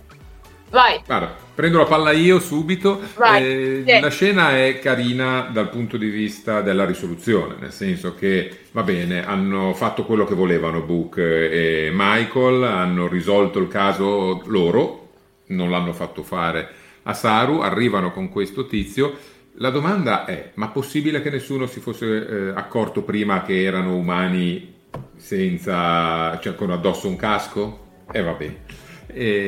La seconda domanda che mi pongo è: ma la Giorgio serve solo a fare una battuta e tirare un calcio in tutto l'episodio? O a tirare occhiatacce? Non gli possiamo dare un ruolo un po' più concreto? E seconda. Terza, invece questa è positiva, la dinamica che si innesca tra gli abitanti della Terra e gli abitanti di Titano, che poi sono queste due fazioni da sempre in lotta, che viene poi risolta con il dialogo, è una tematica molto Trek. Cioè nella serie classica ci facevano gli episodi su una cosa di questo genere, qui l'abbiamo risolta in 3 minuti, però nella serie classica diventava un tema centrale ed era molto importante, perché era un tema che dava un esempio, il dialogo. Anche adesso, specialmente in un momento politico globale, mondiale, un esempio di dialogo è importante, però qui è stato estremamente semplificato, secondo me è ridotto veramente ai minimi termini. Io ti posso dire, posso risponderti alla prima domanda dicendoti che, così come c'è il detto che non c'è peggior sordo di chi non voglia sentire, è anche vero che non c'è peggior cieco di chi non voglia vedere. Molto spesso certe situazioni, sia nella finzione come può essere in questo caso Star Trek, sia nella vita reale, possono portare a non voler vedere determinate situazioni e a non voler accettare il fatto che magari quelle, in questo caso una diciamo popolazione disperata, in altri casi, altre situazioni, arrivino a prendere azioni anche estreme. Detto ciò, posso prendere la parola io? No, vai. Tanto il mio commento arriva dopo perché è bello lungo. Ok, allora. Quindi a chi sta? A Sofia. A te, okay. Vai. Io, guardate, posso essere onesta, io qui non ci ho capito niente. Cioè, nel senso, no ragazzi, veramente, era da tanto che non mi succedeva. Ho dovuto mettere in pausa, tornare indietro e riguardare, perché succedono talmente tante cose in talmente poco tempo che io mi sono trovata davanti al televisore, cioè che vabbè, a parte, ok, sì, va tutta la dinamica di Michael e Saru che si trovano a scontrarsi, va bene che con Saru che perde anche un attimo, giustamente vorrei sottolineare le staffe per il fatto che comunque Michael si sta andando a fare gli affari suoi, però non lo so, cioè non ho capito, cioè sono rimasto un attimo, e quindi è finita? E anche quando poi il nostro zanzarone, chiamiamolo così, Wen si è tolto il casco, io capisco che quello doveva essere magari il momento della sorpresa, no? E magari voleva anche stare a significare la classica cosa del non giudichiamo la gente dall'aspetto esterno, non lo so, cioè secondo me volevano ricamarci intorno una certa metafisica, ma il problema è che non ce l'hanno fatta, perché la rivelazione è totalmente, a parte, inutile, e poi è proprio brutta come te la fanno vedere, perché alla fine noi questo Wen quando l'abbiamo visto altre volte? Mai. Cioè, nel senso, non è una cosa che ha occupato buona parte dell'episodio ed è stata portata avanti con il tempo, e quindi magari ci hanno fatto crescere anche noi spettatori un certo alone di mistero della serie, oddio, ma questo chi è, ma che cosa non è, cosa vuole, cosa non vuole. Semplicemente arriva il nostro capitano e ci dice no, c'è lui che ci dà fastidio, vuole il dilitio, basta. Ok, sì, ma non mi crei l'effetto sorpresa facendo in questo modo, quindi purtroppo per me questa scena è bocciata sotto tutti i punti di vista, mi dispiace, ma è stato veramente il momento più basso di tutto l'episodio. Prego Jared. Prima di dare la parola a te, Jared, ti dico 2 parole io. Vai. Faccio così almeno prendi parte e vai libero senza fermarti. Io concordo con Sofia, e perché concordo con Sofia? Perché... tu smettila di ridere, Max, ma poi concorderò anche con te. Comunque, perché hanno messo troppo in 3 minuti. Voglio dire, a un certo punto dici, ok, non capisci, io non capisco, perché non spiegano, o spiegano troppo alla razzo. Vai, Vittorio, vai Jared. Allora, partiamo dal fatto che cioè, la Terra viene attaccata costantemente da questi predatori di litio. Probabilmente questo problema ce l'ha da un po', e una nave del XXIII secolo doveva risolvere la situazione. Vabbè, e già lì stride, cioè gli ultimi arrivati con una tecnologia vecchia di 900 anni vanno a salvare questa situazione. Poi è vero che viene utilizzata la nave di Book, e lì mi arrabbio. Perché mi arrabbio? Perché Burnham in quel momento decide di trasformarsi in anzolo.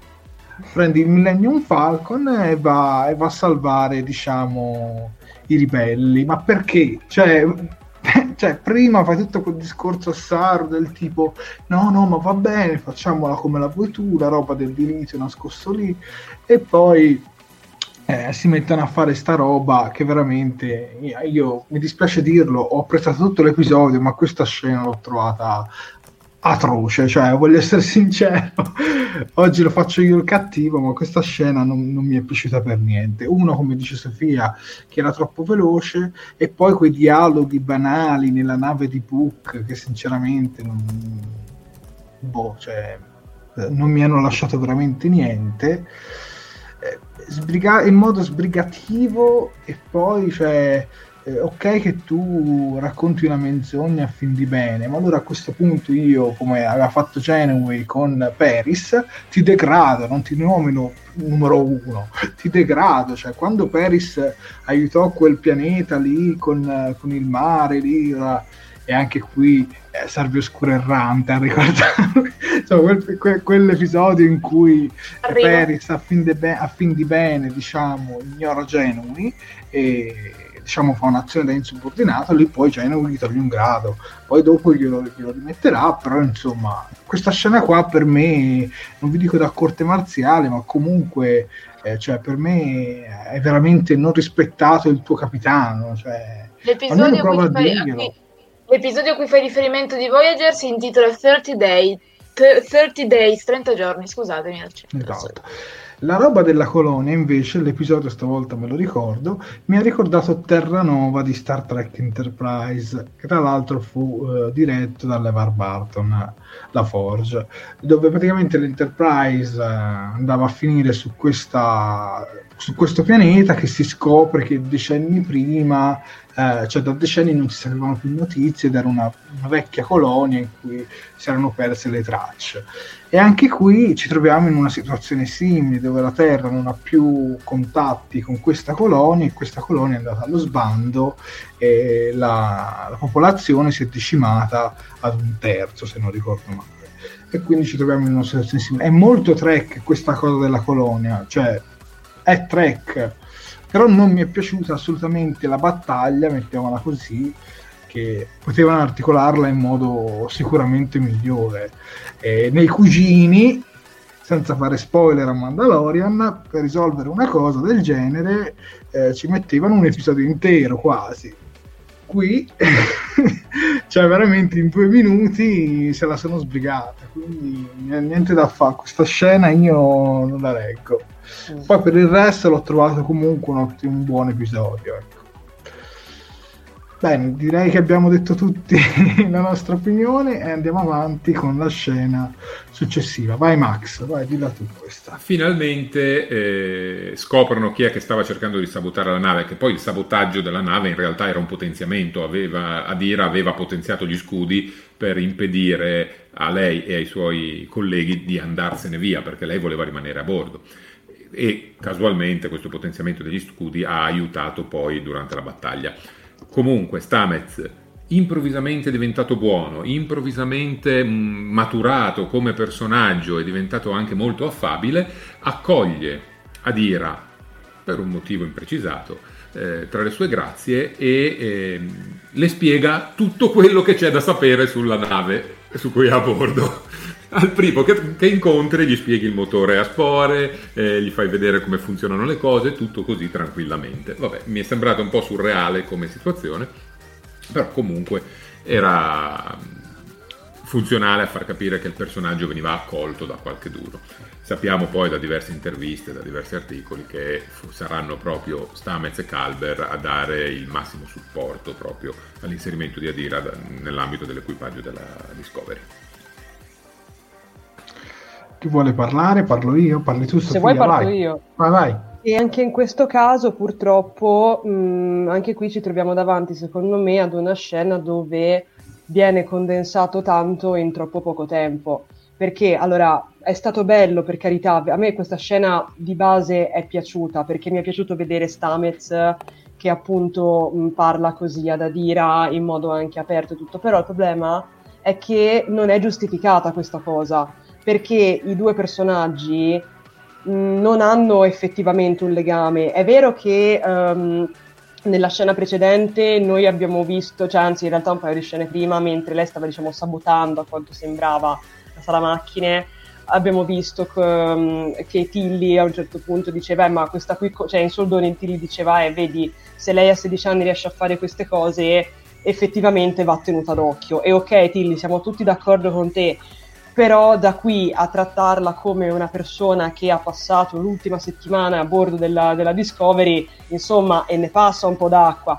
Quindi nel senso, anche qui purtroppo, ripeto, come la scena precedente, non ho trovato un collante per farla succedere. Cioè nel senso, se fosse stata una cosa, sai, a metà, che magari da metà di episodio in poi tu mi introducevi per bene Adira, comunque mi facevi vedere che c'era una presenza, che parlava con Stamets e tutto quanto, l'avrei trovata più plausibile, ma così tirata fuori dal cilindro no. E purtroppo qui effettivamente dà molto l'idea della bambina prodigio a cui tutti quanti vogliono bene perché credono in lei, ma non la conosciamo nemmeno, cioè dateci almeno il tempo di affezionarsi. Però vi dico, questa è la mia opinione, prego andate pure. E aggiungo solo un dettaglio, Sofia, prego. Non la conosciamo nemmeno e ha appena sabotato la nave, grazie. Esatto, esatto. Io vorrei fare un attimo, scusami Oscuri, vorrei fare un attimo l'avvocato del diavolo, perché prego. In realtà lui si presenta a lei e poi le dice ora dimmi tu chi sei così ci possiamo fidare a vicenda, e quando lei diciamo rivela di conoscere Senatalla, che poi in realtà non è che lo conosce ma lo è comunque, scusate lo spoiler, da lì allora poi lui capisce che lei diciamo è una figura diciamo vicino alla federazione, uh-huh. E forse è per quello che un po' si apre di più e gli racconta più cose. Certo, la scena è forzata, ci mancherebbe, però diciamo una pezza ce l'hanno messa. Ma guarda, ma sono d'accordo, guarda, ma Jared, su questo sono d'accordo, però te l'ho detto, secondo me veramente, cioè troppo in troppo poco tempo. Sì. Dai, guarda. Non prendiamo, cioè almeno non, per come la penso io, insomma, troppe situazioni risolte in modo spiegativo in un solo episodio effettivamente. Sì, perché alla fine queste qua, secondo me, sia questa che il fatto di, maldetto, non mi ricordo mai il nome, dannazione, dell'alieno di poco prima, Wend. Secondo me, grazie, scusate, erano tutte e due tematiche che potevano occupare due metà di uno stesso episodio, come minimo, perché comunque avevano tanti spunti, avevano tanti modi per essere portati avanti, ma fatti e finiti così in 3 minuti 3, no, più che altro non ti rimangono neanche proprio nel cuore come cose, cioè succedono le cose perché devono, ecco. Andiamo avanti con la prossima scena. Certo, sì. Eravamo meditativi in questo momento. Ecco qua Adira in primissimo piano nel momento in cui ha ottenuto il permesso di rimanere a bordo della Discovery. Ha già parlato anche con Saru e abbiamo finalmente scoperto che l'ammiraglio Tal, che all'inizio aveva messo in moto la ricerca da parte della Discovery, Michael in realtà, della Terra e dell'ultimo baluardo della flotta, in realtà è deceduto. Boom. Ma non del tutto, perché era un Trill e quindi aveva un simbionte, e questo simbionte è finito dentro un'umana, lei, per cui i ricordi di Tal sono dentro Adira, ma essendo umana Adira non ha le capacità di accedervi a pieno.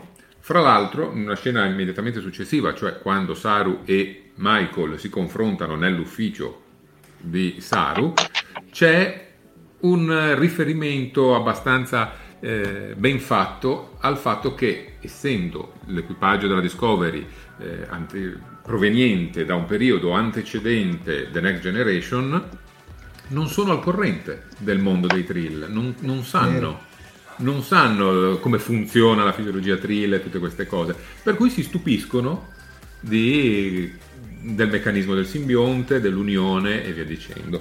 Per cui lì c'è stata attenzione a questo dettaglio, a questo discorso.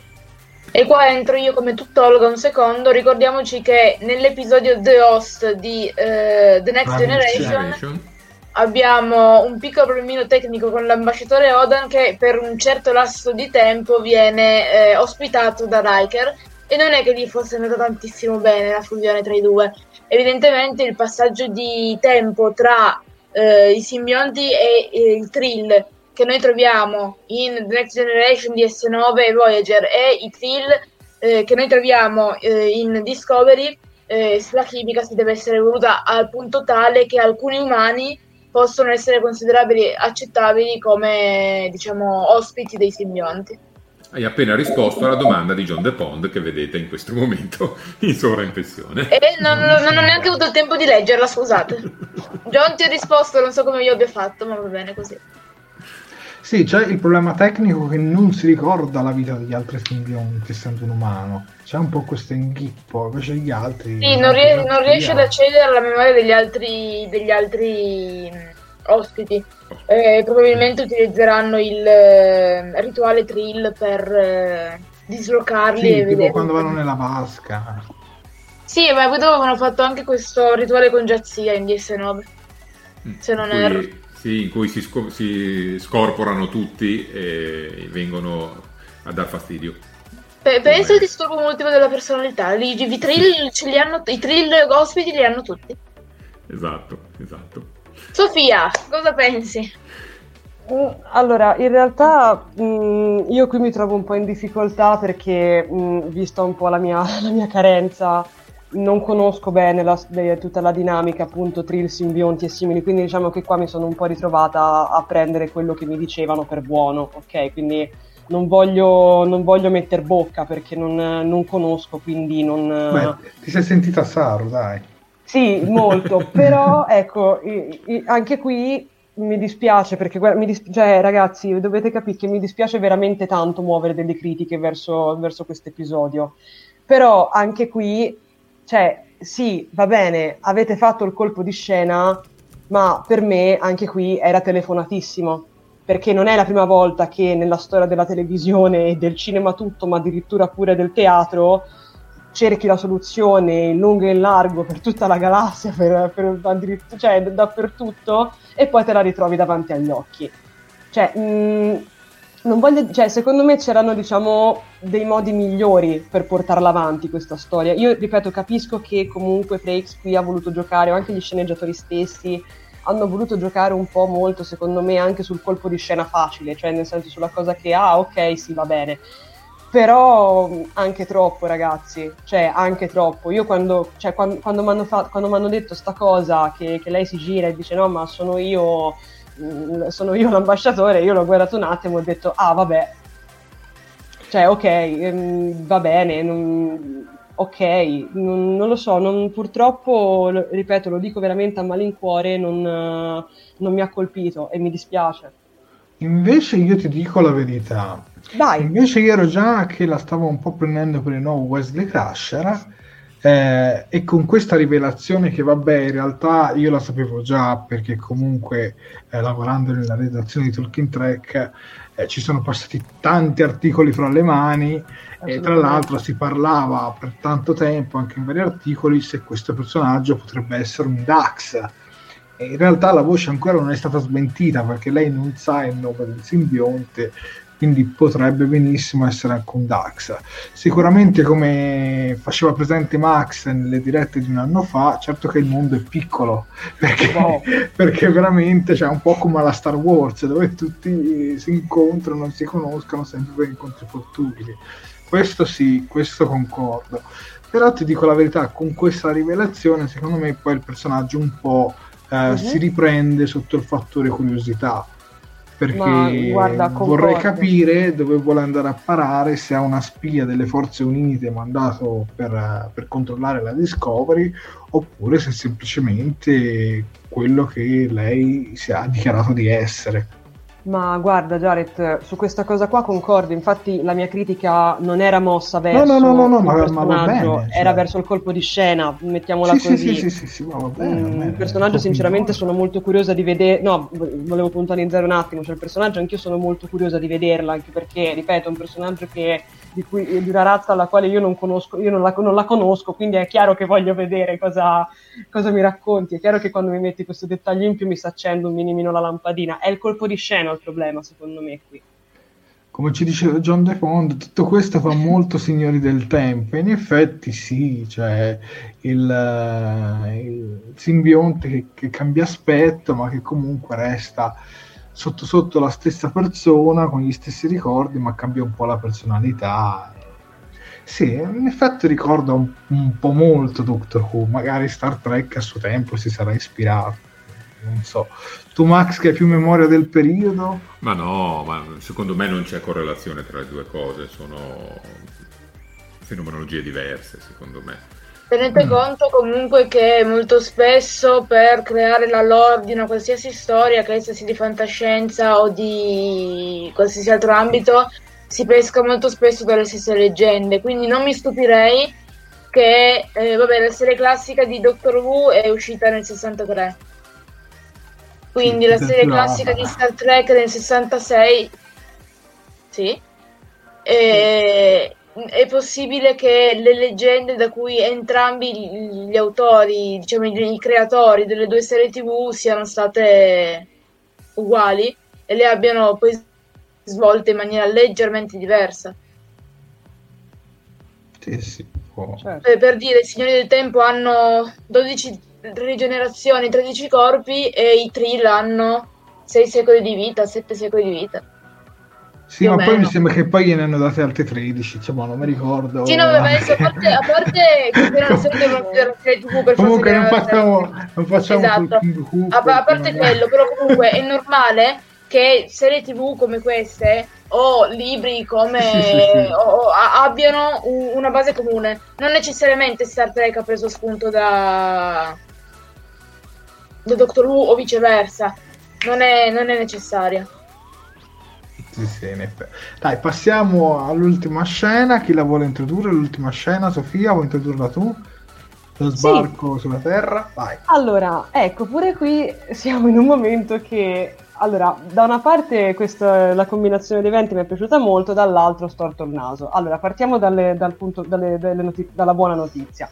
La buona notizia è che noi vediamo in questa scena situazione conclusa, quindi si torna alla pace iniziale, e vediamo Tilly con Detmer, Washington e tutti gli altri che scendono un po' in licenza sulla Terra, e vanno, tra l'altro, cosa che ho molto apprezzato, a visitare come prima cosa il giardino dell'Accademia, dove tra l'altro ritrovano anche l'albero sotto quale tutti quanti hanno studiato, chi prima e chi dopo, che è diventata praticamente una sequoia dalle dimensioni mastodontiche. E quindi che abbiamo questo momento in cui i ragazzi rivivono un po' i ricordi tutti insieme. L'ho trovata molto dolce, personalmente mi è piaciuta molto, ok? E ancora una volta qui è tornata a farsi valere bene quella che avevamo già visto essere l'umanità di Tilly, e l'ho apprezzata molto. Quindi per me qui andava tutto bene.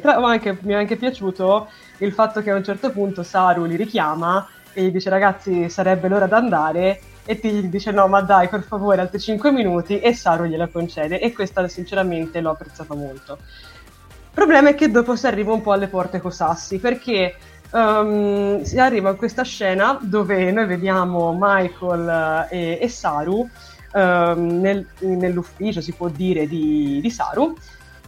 Lui estrae un telescopio, insieme si mettono a guardare l'universo sconfinato, si mettono a guardare la Terra e ragionano, pensano un attimino a quello che è successo, come è andata, come non è andata, e tutto si conclude con Michael che si offre per diventare il primo ufficiale di Saru, cioè gli dice chiaramente: sarebbe un onore per me diventare il tuo numero 1, e Saru praticamente gli dice di sì.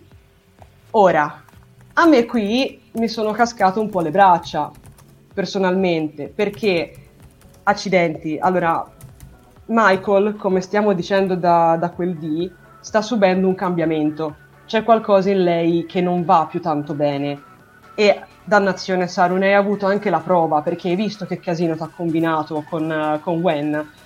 Quindi, ora, io capisco che Saru sia molto affezionato nei confronti di Michael, che la stimi molto, che abbia quasi un rapporto fraterno con lei.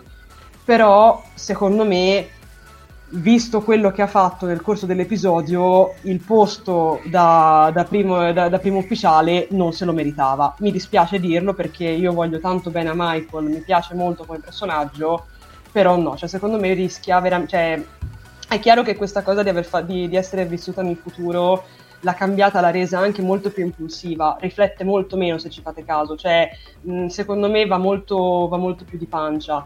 E forse un primo ufficiale così in un momento simile non è esattamente la cosa migliore da avere, però opinione mia. Comunque alla fine anche qui è chiaro che un po' una lacrimuccia mi è scesa, un po' per aver rivisto appunto Tilly tutta sorridente con gli altri sotto la sequoia e Saru appunto che parlare in modi dolci con Michael mi è piaciuto, però non lo so, anche qui poteva essere magari concluso in un'altra maniera, ecco. Io volevo dire una cosa. Prego. Sarebbe stato bellissimo, e penso che anche Max avrebbe apprezzato, se Saru a fine episodio avrebbe fatto un discorso a Burnham e avrebbe tipo detto: a seguito degli eventi penso che tu non sei pronta per diventare il mio numero 1. Sì. Ho bisogno di tempo di riflettere, e nel frattempo che tu combatti con questi tuoi scheletri nell'armadio, insomma, diciamo, se fosse preso un po' più di tempo per scegliere, l'avrei apprezzato molto di più, invece che una conclusione così semplice, lineare, dall'inizio che lui diventa capitano alla fine che lei diventa subufficiale. Ecco, mi sarebbe piaciuto un po' questo colpo di scena dove magari l'avrebbe spiazzato, perché lei gli ha offerto il posto da capitano, ma poi magari lui gli avrebbe rifiutato il ruolo da diciamo primo ufficiale.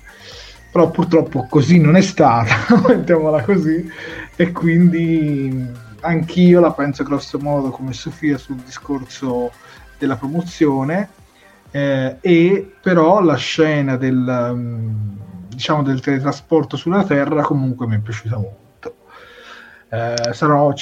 Li vedi che dopo un momento sempre cupo, finalmente li vedi anche un po' in questa visione molto floreale, molto vivaci, molto solari, ed è stata una bella boccata, diciamo, d'aria fresca, dove forse lì si è trovato un po' più di utopia da questo futuro molto molto distopico, mettiamola così. Quindi diciamo che la scena dell'atterraggio sulla Terra approvata, la scena della promozione di Burnham in realtà no, e ve lo dice comunque una persona che l'ha sempre difesa Burnham, però in questo episodio sinceramente non mi è piaciuta. A voi altri la palla. Chiara? Ma allora, sicuramente questa scena è stata significativa, perché illumina un periodo buio, e no, non mi sto riferendo al Medioevo, giusto per essere chiari, che non è un periodo buio, non completamente almeno, e sicuramente mostra speranza. Detto ciò, la parte finale in cui Burnham accetta la proposta, o rifà la proposta per diventare primo ufficiale, ha lasciato un po' l'amore in bocca anche a me, perché sì, è un po' troppo impulsiva. Detto ciò, anche Riker ai suoi primi mesi di esperienza era piuttosto impulsivo, quindi è migliorato lui, può migliorare lei, semplice. Io mi accodo al bel significato della scena sulla Terra, fra l'altro aver attribuito a un albero il simbolo della continuità è anche un bel messaggio ecologico. E invece per quanto riguarda la scena sulla nave, cioè Saru e Michael nell'ufficio, e Michael che prende l'incarico di primo ufficiale, io l'ho voluta vedere, per quanto concordi con tutti voi nel dire che è eccessivo l'assunzione del grado da parte di Michael, l'ho voluta un po' vedere come una ricostruzione della famiglia iniziale del primo episodio di Star Trek Discovery, prima stagione. In quella scena c'era Saru e Michael che finalmente ritrovano una sorta di accordo, e c'era anche la Giorgio originale, perché il cannocchiale era il cannocchiale della Giorgio, che era nel suo ufficio. Per cui è una ricostruzione della famiglia, secondo me. E questo è un bel messaggio, e secondo me l'hanno pensato e l'hanno voluto trasmettere esattamente così. Messa sotto quella prospettiva, però già un po' cambia. Cioè, no, ti dico la verità, ed è anche il bello di questa diretta, anche poter cambiare opinioni. Ma guarda che Max riesce a persuadere anche una pietra, volendo. Ma io la testa dura, lo so bene. Hai ragione. Guarda, te ti avrà anche cambiato idea, ma io resto sulla mia, mi dispiace. Cioè... No, ragazzi, scusatevi, io mi preparo. Fai bene. Allora... I cortigiani non funzionano con Sofia. No, non scusarti per il fatto di avere un'idea e mantenerla, è giusto così, anzi. No, lo so, ma io sto scherzando, ragazzi, dai, avanti. Cioè, la sto buttando un po' in caciara, però nel senso te. Max ha centrato il punto, complimenti. Grazie. Ma sì, ma magari poi ce l'ho voluto solo vedere io e non ce l'hanno proprio pensato. No, ma ci sta un sacco invece, Max, è solo che a me continua a non piacere, cioè mi dispiace. No, ma è legittimo, è legittimissimo. Io per esempio l'ho completamente rimosso, cioè ok sì, ho visto il riferimento ma l'ho completamente rimosso, quindi vedi che per me è anzianità precoce e Alzheimer incipiente, per altri no, però... Sì. E questa era l'ultima scena. E questa era l'ultima scena con cui si chiude questo episodio che si chiama Popolo della Terra, ma che sulla Terra ci andiamo 5 minuti. Ce la vediamo da lontano, però sì, vediamo. E che dire però di questa nuova Terra? Tanti cambiamenti, è diventato diciamo un popolo autosostenibile. Che di litio a quanto pare non gli manca rispetto ad altri magari posti come la colonia oppure insomma la zona del mercantile, mettiamola così, anche lì diciamo si fa molta la fame. Io sinceramente di questa terra un po' menefreghista, mettiamola così, che pensa solo a se stessa, la vedo più una visione da universo specchio che da universo diciamo primario. Capisco che siamo 900 anni nel futuro, ma la federazione non esiste soltanto da 100 anni, non mi puoi dire che in 100 anni cancelli tutto il bene che è stato fatto a tutta l'umanità. Ti sorprenderesti cosa un secolo di storia può far capitare.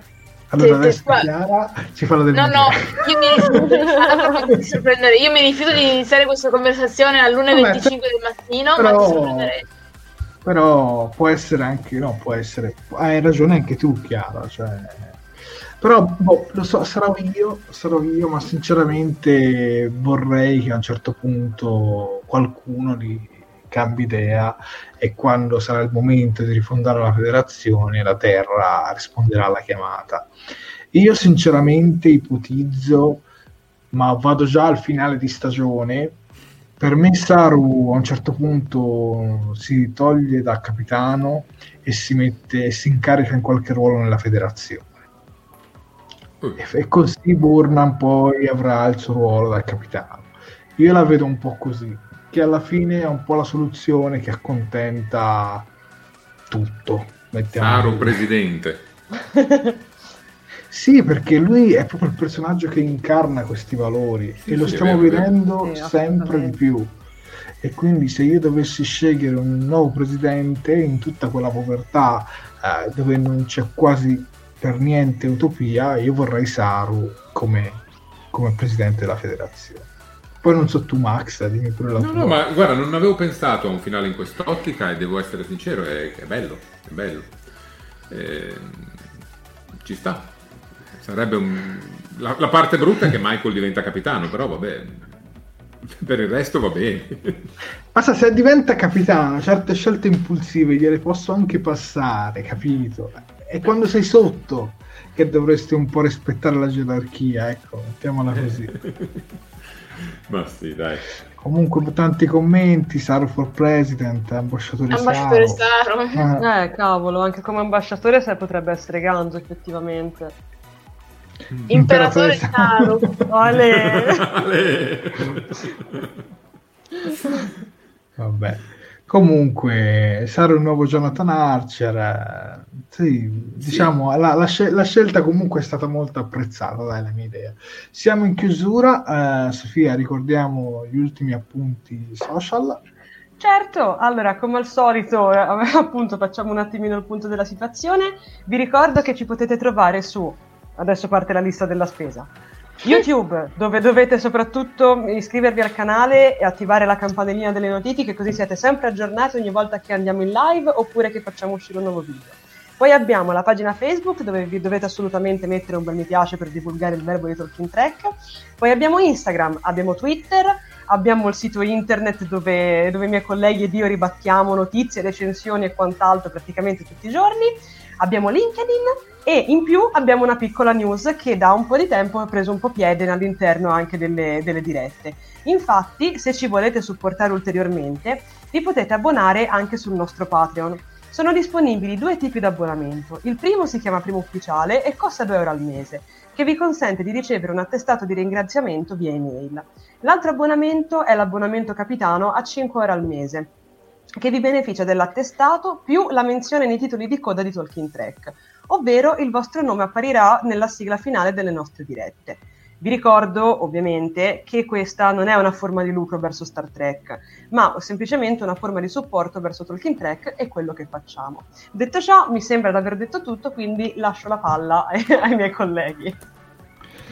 E visto che siamo ai saluti finali, io direi che ringrazio i miei colleghi, ovvero Sofia, Max e Chiara, per la loro competenza, e direi, come la scorsa volta, di fare un applauso a tutto il nostro pubblico che è stato qui con noi fino all'1:30 di notte.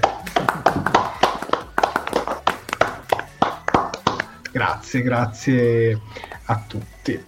E adesso è il momento della clip preferita di Max e quindi si va.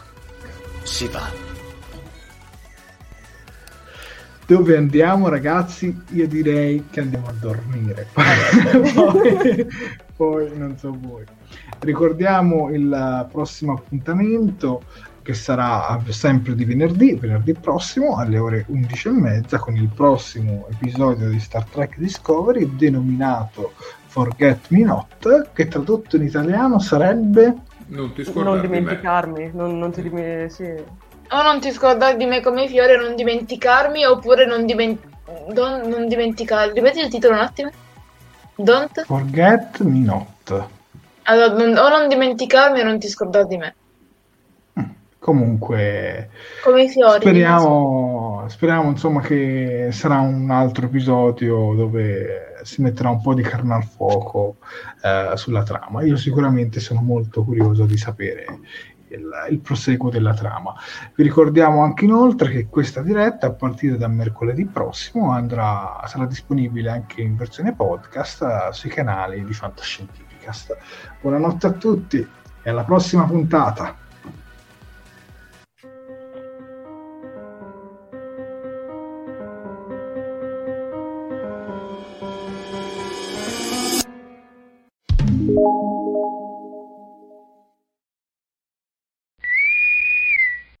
Fantascientificast e Talking Trek sono produzioni amatoriali, non si intende infrangere alcun copyright, i cui diritti appartengono ai rispettivi detentori.